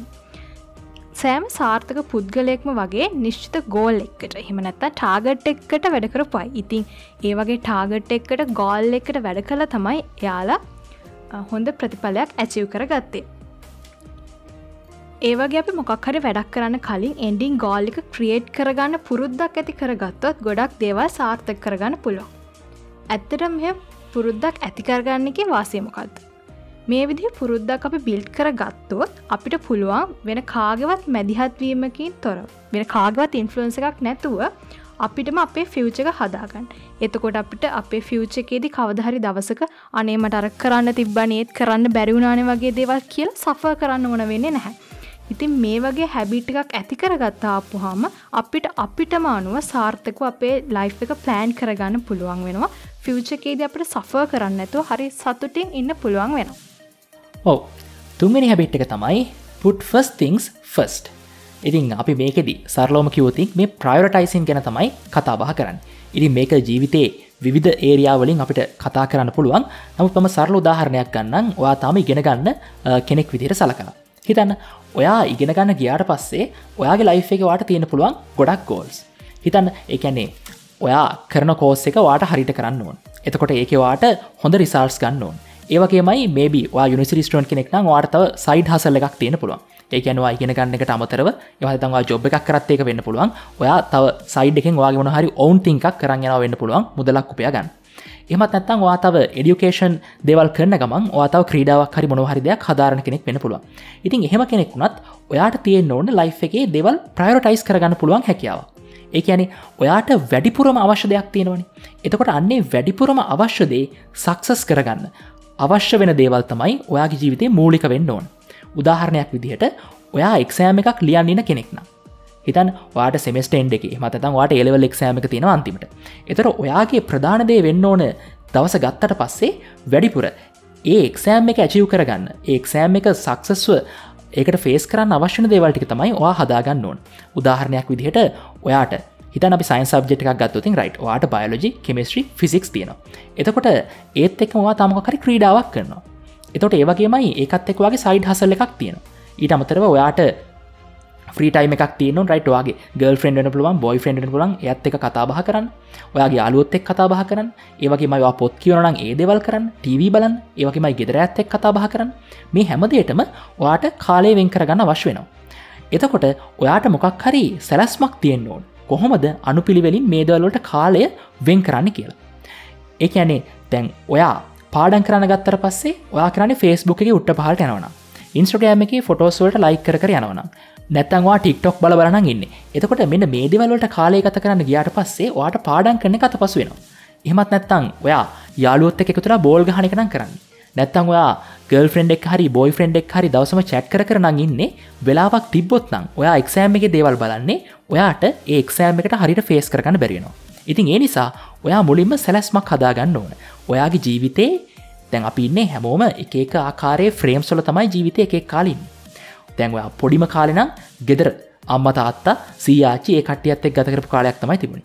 එතකොට යා මුලින්ම පෙරපාසලට ගාන ඒ පෙරපාසලෙන යාලෝට එතනවාගේ එක ෆ්‍රේම් එක ඉස්කොල යන කාලේ ඒ කට්ටිය එක ෆ්‍රේම් එක කැම්පස් එකට ගානන් ඒ කට්ටිය එක ෆ්‍රේම් එක ඉට පස්සේ රැකියාවට ගට පස එතන කට්ටිය එක ෆ්‍රේම් එක ඉතින් ඒ තමන් ඒ තාවකාලික ඉන්න ෆ්‍රේම් එකේ ඔයාට වැඩිපුරම අවශ්‍යදේ මොකක්ද කියලා ඔයා විසින්වා තේරුම් ගන්න ඕන්. ඉට පසේ එක තේරුම් අරං ඒ දේවල්වලට මූලිකත්වය දෙන ගමන් ඔයාට පුළුවන් ඉතුරු දේවල් ටික ඉඩ තියෙන හැටියට දාගන්න. අපි ඔන්නෝකට තමයි කියන්නේ ප්‍රයෝටයිස් කරනවා කියලා. එතටවා එක්සෑම් එකට පාඩන් කරන කෙනෙක් නම් ඔයාට පුළුවන් ඒක්සෑම එක සබ්ජෙට් සොල්ට පාඩන් කරන එක මූලික කරගෙන ඊට අමතරව වෙලා තියෙන වෙලාවට අනිත් දේවල් ටික ඒකස්සට රිංග ගන්න. ඉතිං අපිට පුළුවන් මේක වීකලි ප්ලෑන් කරන්න. මොකද සමහරය ඩේලි ප්ලෑන් කරනවා. සමහරය මන්ත්ලි ප්ලෑන් කරනවා.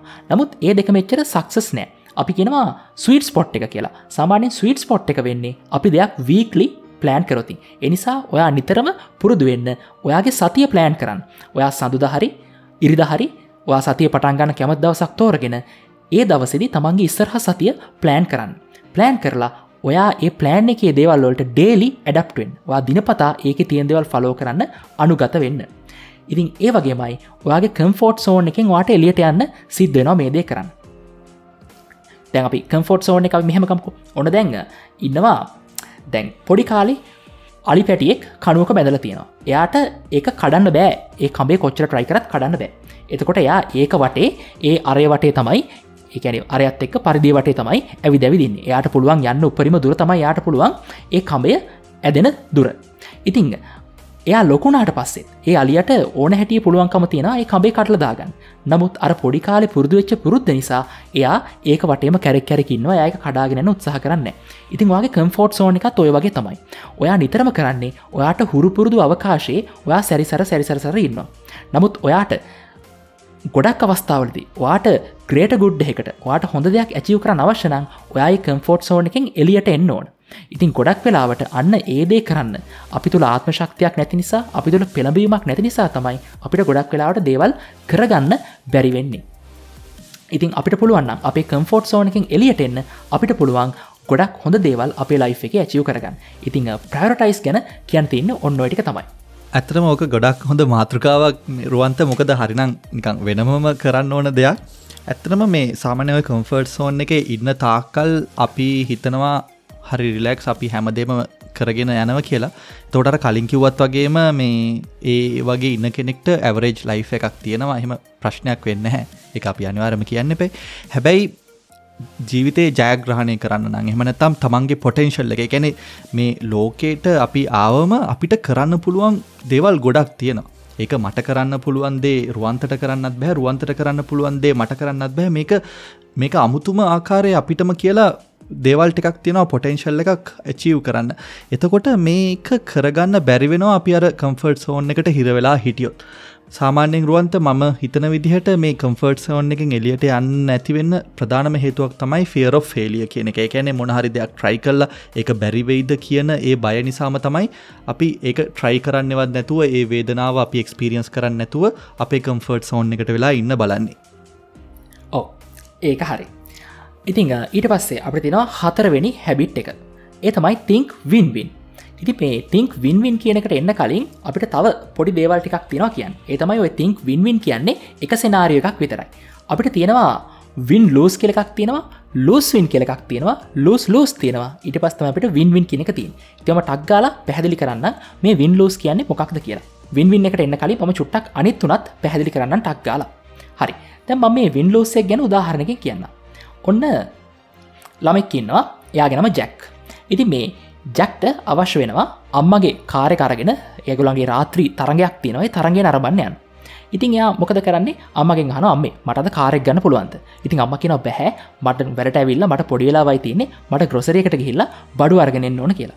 ඉතින් ඉට පස්සේ මේ ජැක් තර්ක කරනවා මොක් දම වාට ම දෙයක් ඉල්ලොත්තමයි දෙන්න බැරි? මොකක් දවාට වෙලා තියෙන ඇයි මෙහම කරන්නේ? වා මංගෙන හිතන් නැද කියල හෙම අම්මට අනම් මනන් කියන ඉරිපස අම්ම කියෙනවා පුතේ වාට බඩගිනිවාට පස්සේ ගෙතර කන්න දෙයක් නෑ කියල යාමයි රණ්ඩු කරන්නේ. ඉතින් ම උදේ වැට කියලා හවසෙන්නේ මට මේ පොඩි වෙලා විතරයි තියන්න යන්න. එහනම් වාදැන් කාරය කරන්න යන්න. හැබැයි ගෙතර මේ දේවල් නැහැ කියලා ඔයා කෑගහන්න එපා පස්සේ කියලා. ඉතින් ඊට පස්සේ මොකක්ද වෙන ජැක් තර්කෙන් දිනවා. හැබැයි ඉතින් තර්කෙන් දිල්ලා යා වාහන රංගිය ඉතිම පොඩි උදාහරණ ගන්නකෝ. ජැක් තරකෙන් දිනවා. එයා දිනලා. හැබැයි අම්මගේ පැත්තෙන් ගත්තතින් අම්මගේ හිතත් රිදිලා එයාට අවශ්‍ය දෙ කරන්නත් බැරිවුණා හැබැයි පුතා වෙනුවෙන් කියලා හිතලා එයා ඒක දුන්න. එතකොට එතන තියන්නේ වින් ලෝ සිටුවේෂන් එක එකන ජැක් දිනලා ජැක අම්ම පැරදිලා. ඉතින් ඒ විදිහ එච්චර හොඳයක් නෙමේ ඉට පස අපිට ලෝස්වෙන් කියලා. ඉතින් අපි මේකෙද වෙන්නකං අර ඔයා පාපිස්සක් වගේ වෙනවා කියලා හිතන් දැන් මේකෙද හිතන්න ඔයා යාලුව කට්ටියක් එක ඉන්නවා. යාලුව කට්ටියක් එක ඉන්නකොට ඔයාගේ නොකරපු වැරද්දකට කවරුහරි කෙනෙක් වාට බනිනවා. එමනැත්තං වාට අවලාද නගනවා. නැත අපිතම හින් පාස් කරනවා කියලා. ඒත් හරි. ඉතින් මෙතැදි වෙන මොකක්ද?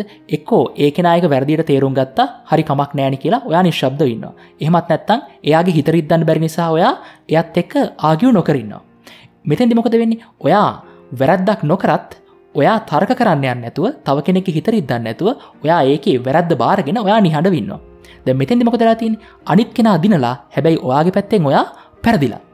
ඒකයි කියන්නේ නිතරම අර තව කෙනෙක්ට ඒ කෙනගේ ස්ට්‍රෙස්සක යවාගන්න ඒ කෙනගේ හිතර සහනයක් ගන්න ඔයා නිවැරදිනං ඔයාට දෙයක් කියලා ඔයාව අර පහලට ඇදල දානවනං ඒවගේ දෙවල්ලොට ඉඩ දෙන්න හොඳනෑ ඉතින් මේක ලූස්වින් අවස්ථාවකට උදාහරණයක්. ඉදිට පස්සේ ලූස් ලූස් දැන් මේකෙදි වෙන්නේ ඔන්න ඉන්නවා හොඳම යාලෝ දෙන්නෙක්. හොඳම යාලෝ දෙන්නෙක් ඉන්නවා හැබැයි මේ යාලෝ දෙන්නම එකැනෙ එක්කෙනෙක්ට එක්කෙනෙක් දෙවනිවෙන්න ඇතුව ඉගෙන ගන දක්ෂයි. ඉතින් ගොඩක් ඔපචනටිස් වලට ගයාට පස්සේ මේ දෙන්න අතර ලොක තරගයක් තියෙනවා. ඉතිං මේ දෙන්නම එක්කෙනෙක් එක්කෙනෙක් ගැන පොඩි ඉර්ෂාවකින් තමයින්නේ ඉතිං එක අවස්ථාවක් එනවා ලයිෆ් එකේදී දෙන්නටම එකම. එක හොඳ රැකියාවක හොඳ පුටුවකට යන චාන්ස එකක් කෙනවා ඉතිං මේකෙදි වෙන්න මොකක්ද? මේ දෙන්නම ඉරිෂයා කරන නිස් දෙන්නටම යම් යම් ආකාරය දේවල් කරලා කොහමරි එක්කෙනෙක් පරයා එක්කෙනෙක් යන්න හදනවා. ඉතින් අන්තිමේදි මොකද වෙන්නේ? මේ දෙන්නටම මේ අවස්ථාව නැතිවෙලා යනවා. ඉතින් මෙතෙන් තින මොකක්ද? ලෝස් ලෝ සිටුවේෂන් එකක්. එකැනෙ ඔයාටත් ඒදේ නැතිවුණා අනිත් කෙනටත් ඒදේ නැතිවුණා ඉතින් ඒකත් එච්චර හොඳ දෙයක් නෙමේ ඉතින් අපි දැ මේ කතා කරන්න යන්නේ වින්වින් සිටුවේෂන් එක ගැන. ඉතින් නිතරම අපි තව කෙනෙක් එක්ක ඉන්ට්‍රක්් කරනකොට අපි පුළුවන් තරම් බලන්න ඕන අපි ඉස්සරහට යන ගමන් ඒ අනිත් කෙනට ඉස්සරහට යන්න සපෝට් එකක් දෙන්න. සපෝට් එකක් දෙන්නත්තං ඇටලිස්ට් ඒ කෙනා ඉස්සරහට යනකට බාධාවක් නොවන්න අපි දැනගන්න ඕන. දැන් උදාහරණයක් ඉදිරිතන් අපි දැන් අර එකම පුටුවට යන යාලෝ දෙන්න ගැන අපි කතා කරන්න වින්වින් සිටුවේෂණ කරන්න කොහොමද? යාලෝ දෙන්නම හොඳට වැඩ කරලා එකනෙකා උදව් කරගෙන අන්තිමට ඒකට යන ඉන්ටව එකට ගයාට පස්සේ දක්ෂයා තේරෙනවා. ඉතිං අපි වින්වින් එක උදාහරණයක් කිවතින් බාස්කට් බෝල් ටීම එකක් ඉන්න ඉතින් මේ ටීම් එක එක ප්ලය කෙනෙක් ඉන්නවා. එයාට පුළුවන් ගොඩක් ඇත ඉඳං ගානට ෂූට් කරන්න. ඉතිං මේකෙනා උසයි. මේකෙනගේ මේ දක්ෂතාව නිසා ප්‍රේක්ෂකයෝ හැමෝගෙම ඇස්යොමු වෙන්නේ මේ කෙනාට. ඉතිං ටීම් එක ඉන්න අනිත් කට්ටියමකොද වෙන්නේ? පොඩ්ඩක් ජෙලස් වෙනවා. ඉතිං පොඩක් ජෙලස්සලා මොකද කරන්න? නිතර මෙයාට බෝල යවන්න නැති විදිහට අනිත් කට්ටිය තමයි බෝල එක ෂූට් කරන්න යන්න. ඉතිං මේක නිසා ගොඩක් තරගත් පරාජයට පත්වෙනවා. ඉතින් පස්සෙ කොහොමහරි මේ කට්ටියම එකට එකතු වෙලා අරපුද්ගලඇත් එක්කත් සමගිව ඒ හැම කෙනම සහයෝගෙන් කරලා මේ ගේම් එක දිනනවා. ඉතින් මෙතන් තියෙන්නේ වින්වින් සිටුවේෂන් එකක්. එතකොට අර කැපී පෙනෙන ප්‍රේක්ෂකාදරය දිනාගන්න ඒ පුද්ගලටත් සාධාරණයක් වෙනවා. ඒවගේමයි ඒ අනිත් කටියත් එක සහයෝගෙන් වැඩ කරලා ටීම් එකත් ගොඩ යනවා. ඉතින් මේක වින්වින් සිටුවේෂන් එක ඉතින් අපි ගොඩක් වෙලාවට අපේ ලයිෆ් එකේ දකින්නේ නිතරම. තවාට වඩා තව කෙනෙ ඉස්සරහට යනවනම් ඒ කෙනාව පහලට අදින අවස්ථා. එහම නේද වෙඩි ඔව එක හරි. ඉතිං අපි ඒවගේ දේවල් වැඩිපුර කරන්න හොදනෑ අපි නිතරම කරන්න ඕන. අපිත් එක් තව කෙනෙක් ඉස්සරහට යනවනම් අපි ඒකනටත් සහයෝගේ දීලා ඒකෙනගෙන් අපිට ගන්න පුළුවන් හොන්දයක් දෙන්න අපි ඒදෙත් තරගෙන හැමෝම ඉස්සරහට යනක තමයි වෙන්නව නිතරම කෙනෙක්ව පල්ලෙහට අදින් නැතු ඒවගේම කෙනෙක් තමන්ග පල්ලෙහට අදින්න හදනනම් ඒකට ඉඩ දෙන්නත් හොඳනෑ ඒවගේමයි තමන් එහම දෙයක් කරන්නත් හොඳ නෑ තරද යෝගේ අදහස මොකක්ද? ඒ ගැන. මමත් හරි තදිම විශවාස කරන දෙයක් ඕක රුවන්තමල්ලි මොකද මේ සාමාන්‍යෙන් අපි හිතනවා ඕනම දේක අපි හිතමු. එක්සෑම් එකට මුණ දෙන එකක් හරි එහමනැතම් ජීවිතය ජයගන්න හරි අනිත් අය පාස් කරන්න ඕන කියලා අපි ඉස්සරහටයන් එහෙම දෙයක් නිමින් ඇත්තරම මෙතනදි වෙන්නේ. අපි සාමාන්‍යයෙන් මෙතනදී කරන්නේ අපිවම සාමාන්‍යයෙන් ඉම්පරූ කරගන්නවා.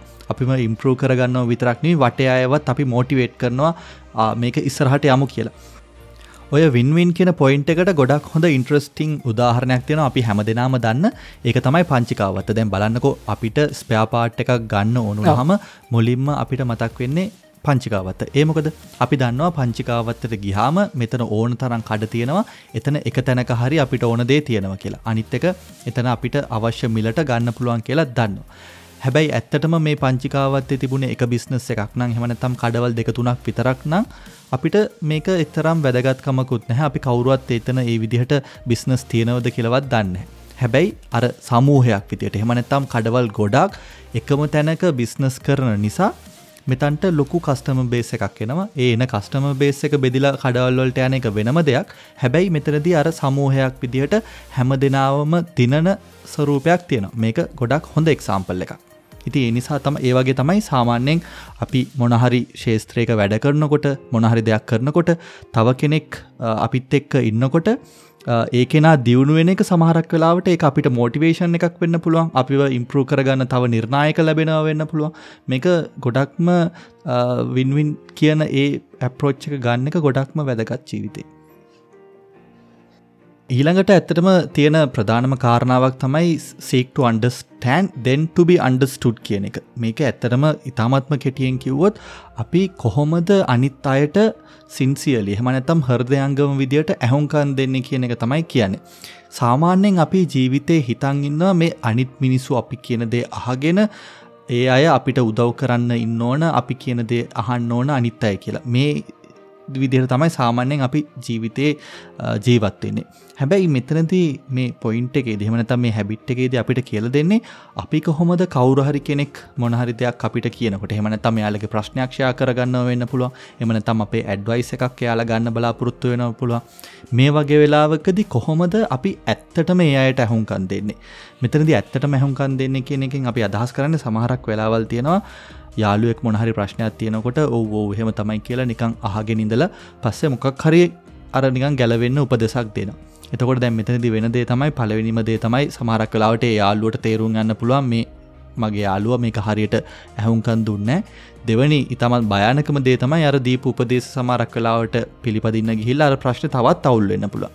එතකොට මේ මෙතනදී අර ඇහුම්කන් දෙන වගේ බොරුවට අඟවන්නවත් සමහරක් වෙලාවට මැදින් ඒක නවත්තන්නවත් නැතුව අපිට පුළුවන්කමක් ලැබෙන්න ඕන. කවුරු හරි අපිට මොනහරි දෙයක් කියනකොට ඒ කෙනාගේ ඒ මට්ටමට ගිහිල් හෙමනැත්තම් මේ කෙනාගේ අපි කියනන අර ගෙටින්ටු දෙයක් ශූස් කියලා. ඒ විදිහට ගිහිල්ලා සාමාන්‍යෙන් එයාලගේ ඒ ඉමෝෂන්ස් තේරුම් අරගෙන මේක හොඳින් ඇහුන්කන් දීලා අන්තිමේදී තමන්ගේ ඒ උපදෙ සහරි එමනතම් මේකට දෙන්න පුළුවන් ෆීඩ්බැක් එක හරි දෙන්න පුළුවන්න හොඳයි කියන එක තමයි ඇත්තටම මේ පොයින්ට් එකේදී තියෙනෙ එතකොට මේක ගොඩක්ම ඉන්ට්‍රස්ටිම් මොකද ඔය ගොඩක් අපි සාමාන්‍යෙන් ඔය කතා කරනවා සමහරක්කලට යාලු අතර වෙන්න පුළුවන් හෙමනතම් පවල් ජීවිතයක වෙන්න පුළුවන්. මේ කමිනිකේෂන් නැතිවීම මෙහමනත් ඒවිදිට හරියට ඇහුන්කන් දෙන්න නැතික තමයි ගොඩක් දුරට ප්‍රශ්න ඇති කරන්න හේතු වෙලා තියෙන්නේ.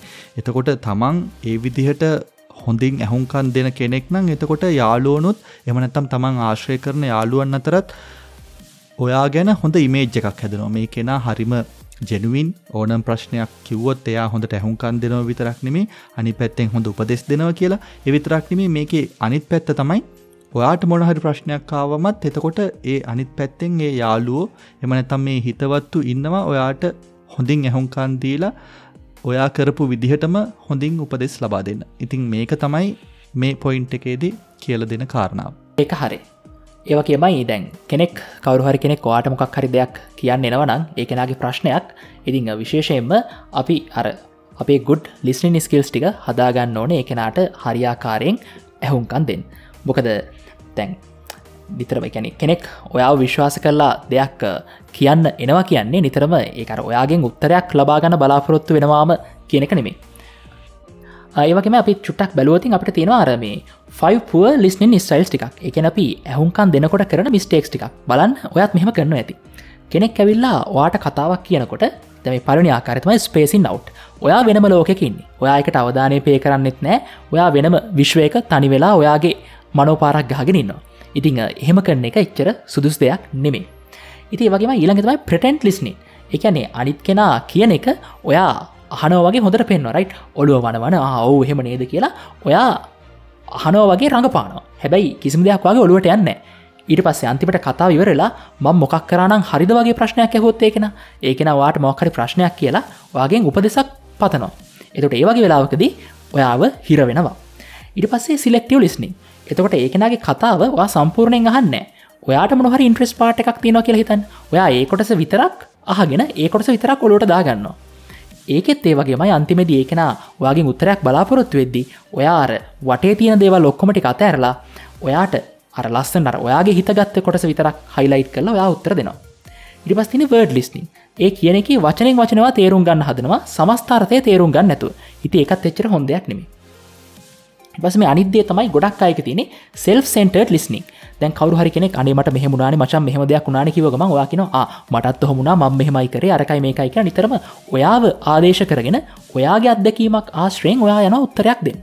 ඉතිං මේක ගොඩක් වෙලාවට හැමතැනකම් වගේ තියන් දෙයක්. නමුත් ඒක සුද්සයක් නේ මොකද ඒකෙනා වෙනයි ඔයා වෙනයි. එතකොට ඔයා ප්‍රශ්නකට උත්තර හොයාගත්ත විදිහට ඔයා දේවල් දකින විදිහට ඒකෙන නොදකිනවා වෙන්න පුළුවන්. ඉතිං ඔයා නිතර මතකතියාගන්න කෙනෙක් ඔයාට ඒකෙනගේ යම් දෙයක් පවසනවා කියලා කියන්නේ ඔයාව විශ්වාස කරලා එතකොට ඔයා ගැන යම්මාකාරෙක් කන්ෆිඩන්ට එකක් යට තිය නිසා තමයි එහම දෙයක් ෂයා කරගන්න.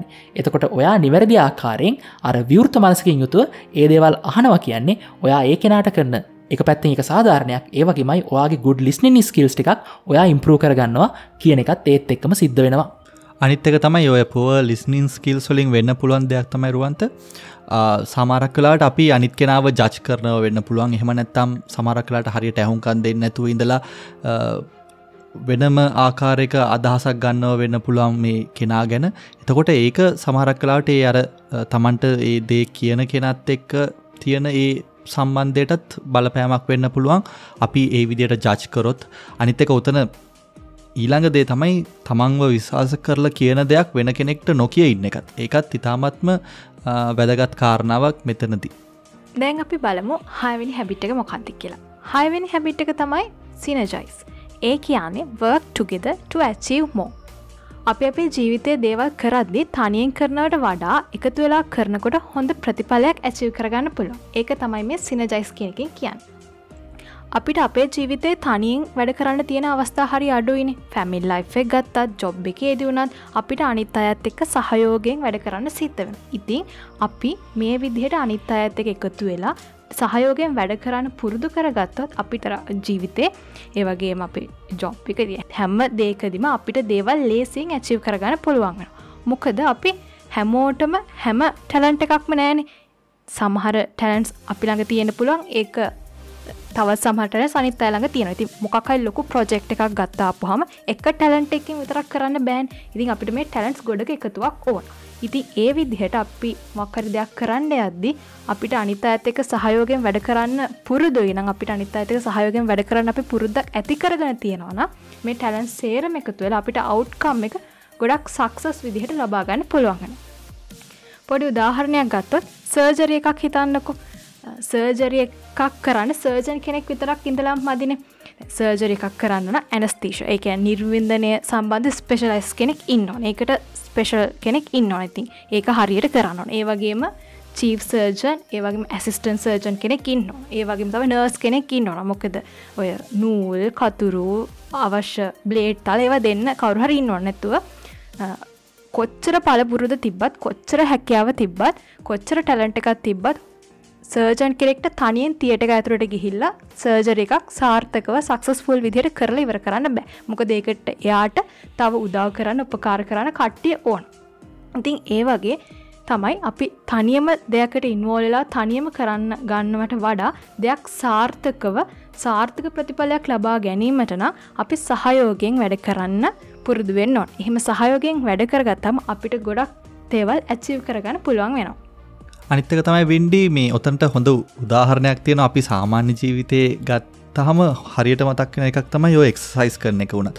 අපි හිතන්නකෝ තනියම කොහරි ගිහිල්ලා දුවන්න යනවනං හරි මොකක් හරි දෙයක් කරන්න ගියහම ඒකට සමරක් කලාට අපිට ඉක්මට මහන්සියක් දැනෙනවා. හැබැයි හිතන්න අපි ගරු ඕ කම්මැල් හිතනවා. එතකොට භාගයක් තුර ඇද්දිය ටිකක් මහන්සි හිතෙනවා. මේ ගතිය තියෙනවා. හැබැයි අපි යාලුවෝ කට්ටියක් එක් එකතු වෙලා නම් සමහරක් කලාට හයික් එකක් යන්න. හෙමනැතම් දුවන්න යන්නේ. එමනතම් සයිකලින් කරන්න යන්නේ. මෙතනද අර වැඩිපුර එනර්ජි එකක් එනවා. එතකොට මේ එතනදිත් ඇතර මංහිතන්නේ මේ පොයින්ට් එකේ කාරණාවම තමයි මතුවෙන්නේ. අර හැමෝම එකතු වෙලා කරන එකෙනුත් තමන් තනියම කරනවට වඩා වැඩි එනජය එකක් තමන්ට ලැබෙනවා. ඊළඟට හත්වෙනි පොයින්ට් එක තමයි ශාපන්ද සෝ මේක ඉතාමත්ම වැදගත්. මම මේක හරිම සරල උදාහරණයකින් පටන්ගන්නම් රුවන්ත දැන් මේ දවස්සල අපිට ඇත්තටම ප්‍රශ්නයක් ඇතිවෙලා තිබෙනවන මේ කොරෝනා සිටුවේෂන් එක නිසා. හැබැයි මේ ප්‍රශ්නය ඇතුළදී අපිට ආපු තව එක පොසිටව් පැත්තක් තමයි මන්දන්න එක කී දෙනෙක් මේක පාවිච්චි කරනවද කියලා. හැබැයි අපිට ගෙදර ඉන්න තියෙන වෙලාව වැඩි වෙලා තියෙනවා. අපිතම වර්කින් ෆ්‍රොම් හෝම් නිසා හරි එමනැතම් ස්ටඩිං ෆ්‍රොම් හෝම් නිසා හරි. අර ගමනාගමනයට අපි වැඩ කරන වෙලා වෙහමනතම් ගමනාගමනයට අපි ගත කරන කාලය අඩුවෙලා අපිට වැඩිපුර කාලයක් ලැබිල තියෙන එතකොට අපි අපි ගැනම ජශ්මන්ට එකක් ලබා දෙන්න හොඳ වෙලාවක් තමයි මේ වැඩිපුර කාලය අපි මොනවදේවටද වැය කරේ. ඒ අපි වැයකරේ සම්පූර්ණයෙන්ම සමාරක්ලාට සෝශල් මීඩියවල්ටද එමන තම්මූව එකක් බලන්නද. මේ විදිහට නම් ඒ ඇන්නේ තමන් තමන් වැඩුවෙන් වැඩ කළ නැහැ. හැබැයි මේ වෙලාවෙන් පොඩි කාලයක් හරි අරගෙන තමන්ගේ දැනුම වර්ධනය කරගන්න එමනැතම් තව තමන්ගේ එක්සසයිස් වැඩිපුර කරන්න එමනැතම් මෙඩිටේෂන් එකක් කරන්න මොනහරි ක්‍රියේටව් දෙයක් කරන්න පාවිච්චි කරනම් මෙන මේක තමයි මේ පොයින්ට් එකෙන් කියන්නේ. එතකොට මෙතනද ඇත්තටම ප්‍රධාන කොටස් හතරක් ගැන කතා කරන පළවෙනිදේ තමයි බොඩි එක එකන අපේ ශරීරය කොහොමද අපි වැඩි දියුණු කරන්නේ. මෙතනද අදහස් කරන්නේ සමහරක් කලාවට හොඳ එක්සසයිස් කරන එක හෙල්දි ෆුඩ් ගන්න එක එකැන අපේ හැඟට හොඳ ආහාර විතරක් ගන්න එක අනිත් කාරණාව තමයි වැදගත්ම කාරණාව සමාරක් කලාට අපි අමතක් කරන ඒ තමයි අපේ නින්ද. ගොඩක්ම මේ අලුත් තාක්ෂණයත් එක්ක අපි නිදාගන්න වෙලා වෙනස් වෙලා තියෙන. එතකොට අර ස්ලීපිං සයිකල්ස් වලට ලොකු ඉම්පෙක්ට් එකක් වෙලා තියෙනවා. එතකොට මේක අපි මතක් කරන්න ඕන කාරණාව.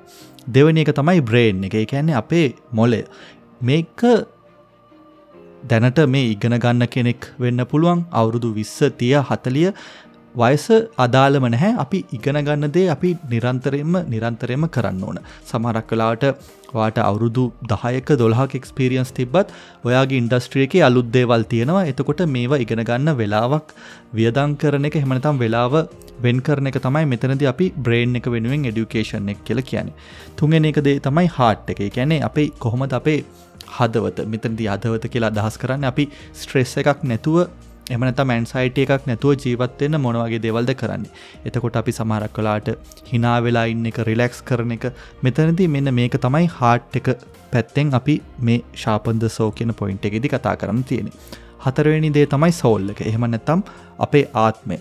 මෙතන්දි අපි අර ආත්මය සූපත් කරගන්න කරගන්න දේවල් තමයි සමහරක් කලාට මෙඩිටේෂන් කරන වෙන්න පුළුවන්. අපි ගොඩක් දෙනෙක් අමතක් කරපු කාරණාවක් තමයි මේ භාවනාව කියනදේ හරිම වැදගත්. දවසට අඩුම තරම විනාඩි පහක් දායක් හරි වාඩි වෙලා තමන්ගේ හිත එකඟ කරගෙන තමන්ගේ හිතේ තිබෙන සමහරක් කලාවට ගොඩක් බිසී වෙලා තියෙන ඒ මනස සංසුන් කරගන්න එක හරිම වැදගත්. මේක මං කියන්න මේ භාවනාව ආගමික පැත්තෙන් නිමි කියන මොක දෙක වෙන මාතෘකාවක්. නමුත් අපි කොහොමද අපේ ස්ට්‍රෙස් ලෙවල්ල අඩු කරගන්න හෙමනතම ඇන්සයිට් ලෙවල්ල අඩු කරගන්න අපේ ඔළුවේ මොනවද වැඩ කරන්නේ කියන එක තේරුම් ගන්න මේ මෙඩිටේෂන් එක ගොඩක්ම හෙල්ෆුල් වෙනවා. ඊළඟ දේ තමයි අපි කොහොමද සමහරක් කලාවට අපේ ඒ දව අර ඉස්සල රුවන්ත කිව්ව දවස පටන්ගන්න කලින් අපි දේවල් ලියන්න ඕන කියලා. ඒවගේම තමයි දවස අවසානයේදී අපි ලියන පුරුදුවෙන් ඕන. මේක ගොඩක්ම හොඳ හැබිට් එකක්. මොකද දවස පටන්ගන්න කලින් අද මන් මේ මේ දේවල් තමයි මං අචීව් කරන්න බලාපොරොත්තු වෙන්නේ. මෙන්න මේ දේවල් ටික කරාම මගේ දවස හොඳ දවසක් වේවි කියන එක අපි අරමුණු කරගන්න ඊට පස්සේ දවස අවසානයේදී සමහරක් වෙලාවට අපිට ලියන්න පුළුවන් අද මෙන මේ මේ දේවල් තමයි මං හොදට කරේ. මෙ මේ මේ දේවල් ටිකටන් ටිකක් වැරදිී කියලා යම් කිසි ආකාරයකින් අපිට සටහන් කරගන්න පුළුවන්න එතනදිත් අපි අපේ ජීවිතයේ අපේ ආත්මයට අලුත් දෙයක් එකතු කරගන්න අනිත් දේ තමයි ක්‍රේටව ප්‍රසෙස් එක. මේක ඉතාමත් වැදගත්. ඒකැන මොනහරි විනෝදාංශයක් තියෙනවනම් එහෙමනැතම් ආස කරන දෙයක් තියෙනවනම් උදාහරණයක් විදියට සිින්දු කියන්න කැමතිනම් එහමනැතම් මියසික් එක ප්ලේ කරන්න කැමතිනම් මේවට වෙලාව අනිවාර්යම වෙන් කරන්න ඕන. එතකොට මං අර පලවිනියටම සඳහන් කරපු අර බ්‍රී ප්‍රෝක්ටව් කියන එකයි මේකයි එක සම්බන්ධ කරහම තව සුවිශේෂ දෙයක් තමයි අපි රෙස්පොන්සිබල් වෙන්න ඕන රුවන්තේ. ගැන අපි අපේ ජීවිතයේ සාර්ථකත්වයට අවශ්‍ය ඒ රෙස්පොන්සිබිලිටිය එක අපිම ගන්න ඕන. සමහරක් කලාට අපි කරන දෙයක් තමයි මේ රෙස්පොන්ස්බිල්ටිය එක වෙන කෙනෙක්ට දෙනවා. හෙමනතම් අපි හිතනවා අපේ යාලුවෝ වග කියන්න ඕන අපේ ජීවිතය හරි තැනකට ගන්න. හෙමනතම අපේ දෙමවපියන් වග කියන්න ඕන මේක තැනකට ගන්න. එහෙමන ඒ අය අපේ සපෝටිං සිිස්ටම් එක විතරයි. ඒ අය මොන තරන් දේවල් කරත් මේක තමන්ගේ ජීවිතය දැන් තියෙන තැනින් තමන්ට ඕන තැනට අරංයන්න ඒ අවශ්‍ය දේවල් කිරීමේ වගකීම අනිවාර්යම තියෙන තමන් සතුව.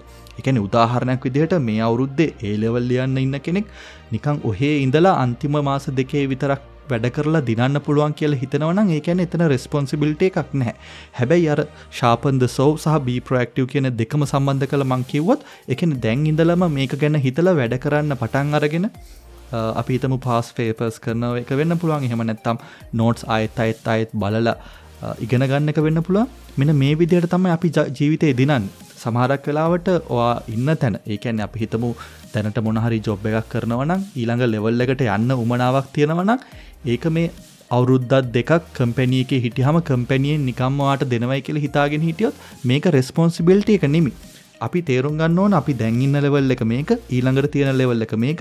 ඒ අතරතුර මෙන මේ මේ කොලිෆිකේෂන්ස් ටික හදාගත්තොත් තමයි අපිට ප්‍රමෝෂන් එක ලැබෙන් එතකොට එහෙමනම් අපිට ඒ ප්‍රමෝෂන් එක ලැබෙන්නේ අනිවාර්යෙන් මේකට අදාළ දේවල් කිරීමේ වගකීම අපි ගන්න ඕන. ඉතින් ඒ නිසා තමයි ඇත්තටම මේ මේ හැබිටස් හත අනිවාර්යම අපේ ජීවිතයට ගොඩාක්ම වැදගත්ව නිරුවන්ත ඕ ඒක හරි. දැමට රෙස්පොන්සිබිලිටිය ගන්න ඕන කිව්ව එක කිවා මතක් වුණේ ගොඩක් වෙලාවට එකැනේ ගොඩක් දෙෙන දේවල රෙස්පොන්සිබිලිටික ගන්න. එකැනෙ තමන් පිළිගන්න කැමති නැහැ තමන් ජීවිතේ යම් තැනකට මේ වෙදදි පත්වෙලා තියෙන ඒක හොඳ වෙන්න පුළුවන් නරක් වෙන්න පුළුවන්.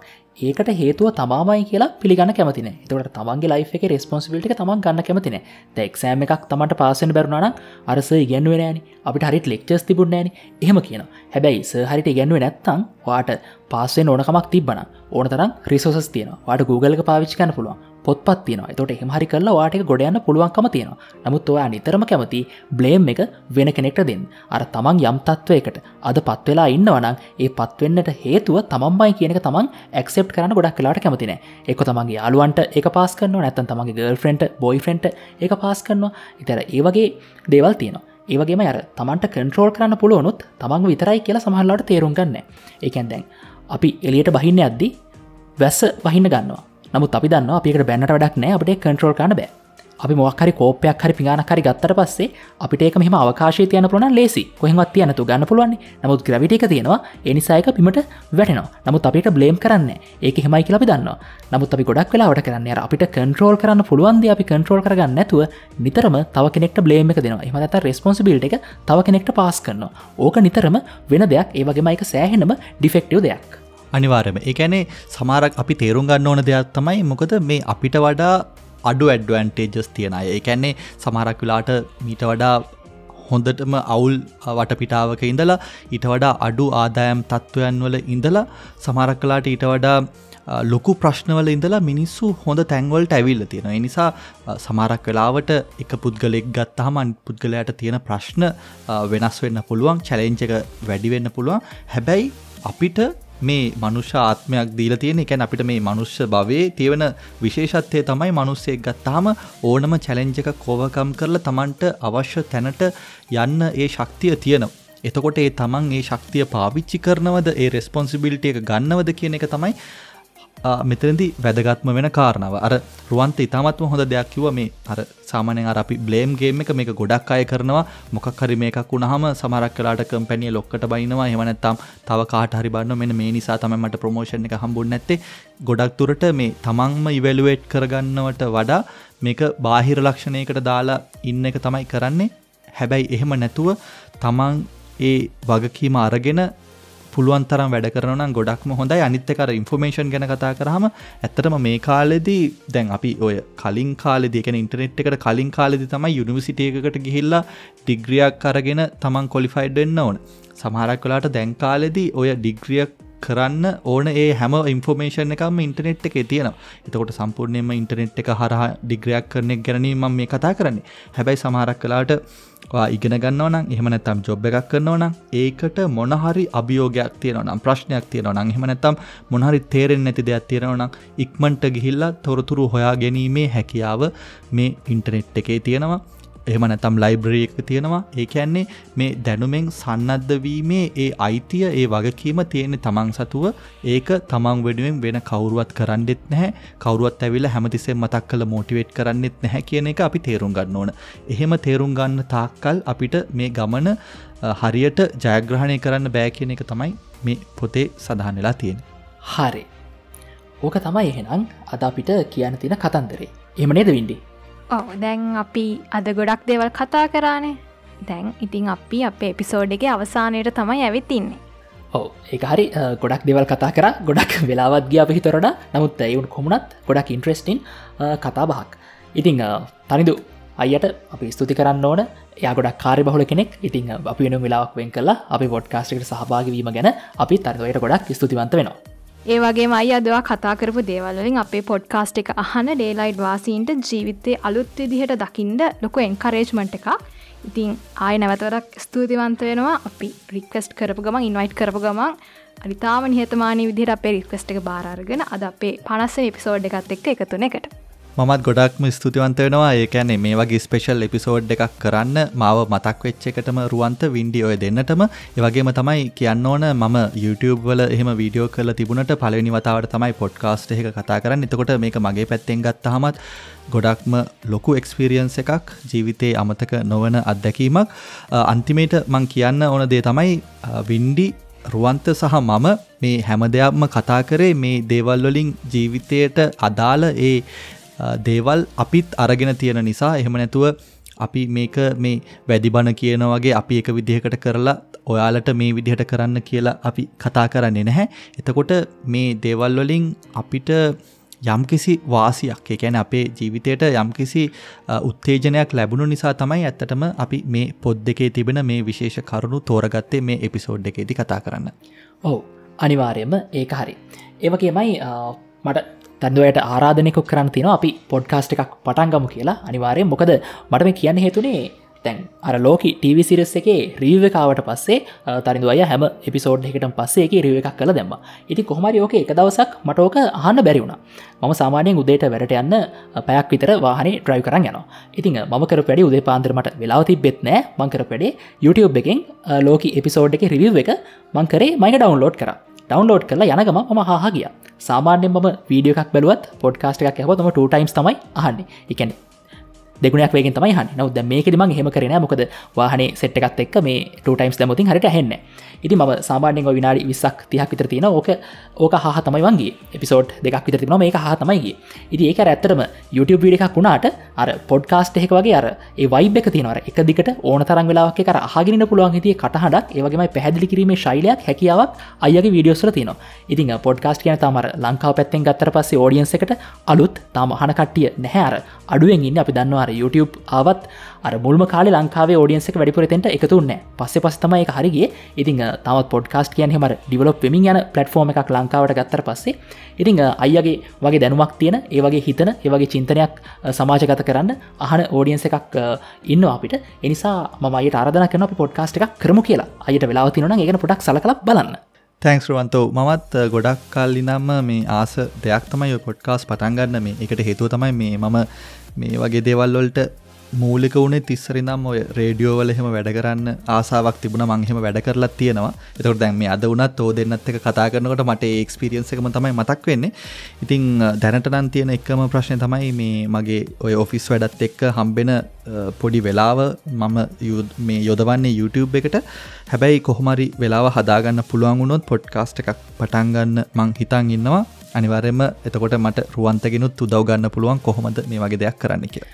ඕ අනිවාරම එහනං අපේ පොඩ්කාස්ට හන ඩේලයිට වාසින් කවරන්නවන රයිට් තරිදය සබස්ක්‍රයිප් කරන ඇත සර්ච් කරන YouTube එක තරදු විශ්වනාත් කියලා වාට පුලන් ටවනා ්‍රියස් YouTube චනල එක සබස්ක්‍රයිප් කරන ඉතින් ඒ විදිහට තර්දවයට සහයෝග ලබාදෙන් එනම් වෙඩි අපි අද පිසෝඩ් අවසන් කරමනේද රයි් එහන අද පිසෝඩ් එකත් එකතුනට තරිදවයට ආයමත් තෑන් කරන්න ඕන. ඒවගේමයි ඕගොල අද පිසෝඩ් වටනවා කියලා හිතනවන මේකින් දෙයක් ලයි් එකට ගත්ත කියලා හිතන ඉතින් අනිවාරම තවත් කෙනෙක්ට දැනගන්න ෂය කරන්න. ඒවගේමයි ඕගොල්ලට ඩේලයිට් අපිව කටක් කරගන්න ඕන්න වාට පුළුවන් අපේ ෆස්බුක් පේජ් එක ලයි කරන්න ඩේලයිට් පොඩ්කාස්ට් ඒවගේමයි අපේ ඩෙලයිට් කමියටකට එකතු වෙලා වාට පුළුවන් ඩේලයිට් වාසියෙක් වෙන්න. ඉතින් ඩේලයිට් කමියට කියලා ෆස්බුක් එක සර්ච් කරන්න.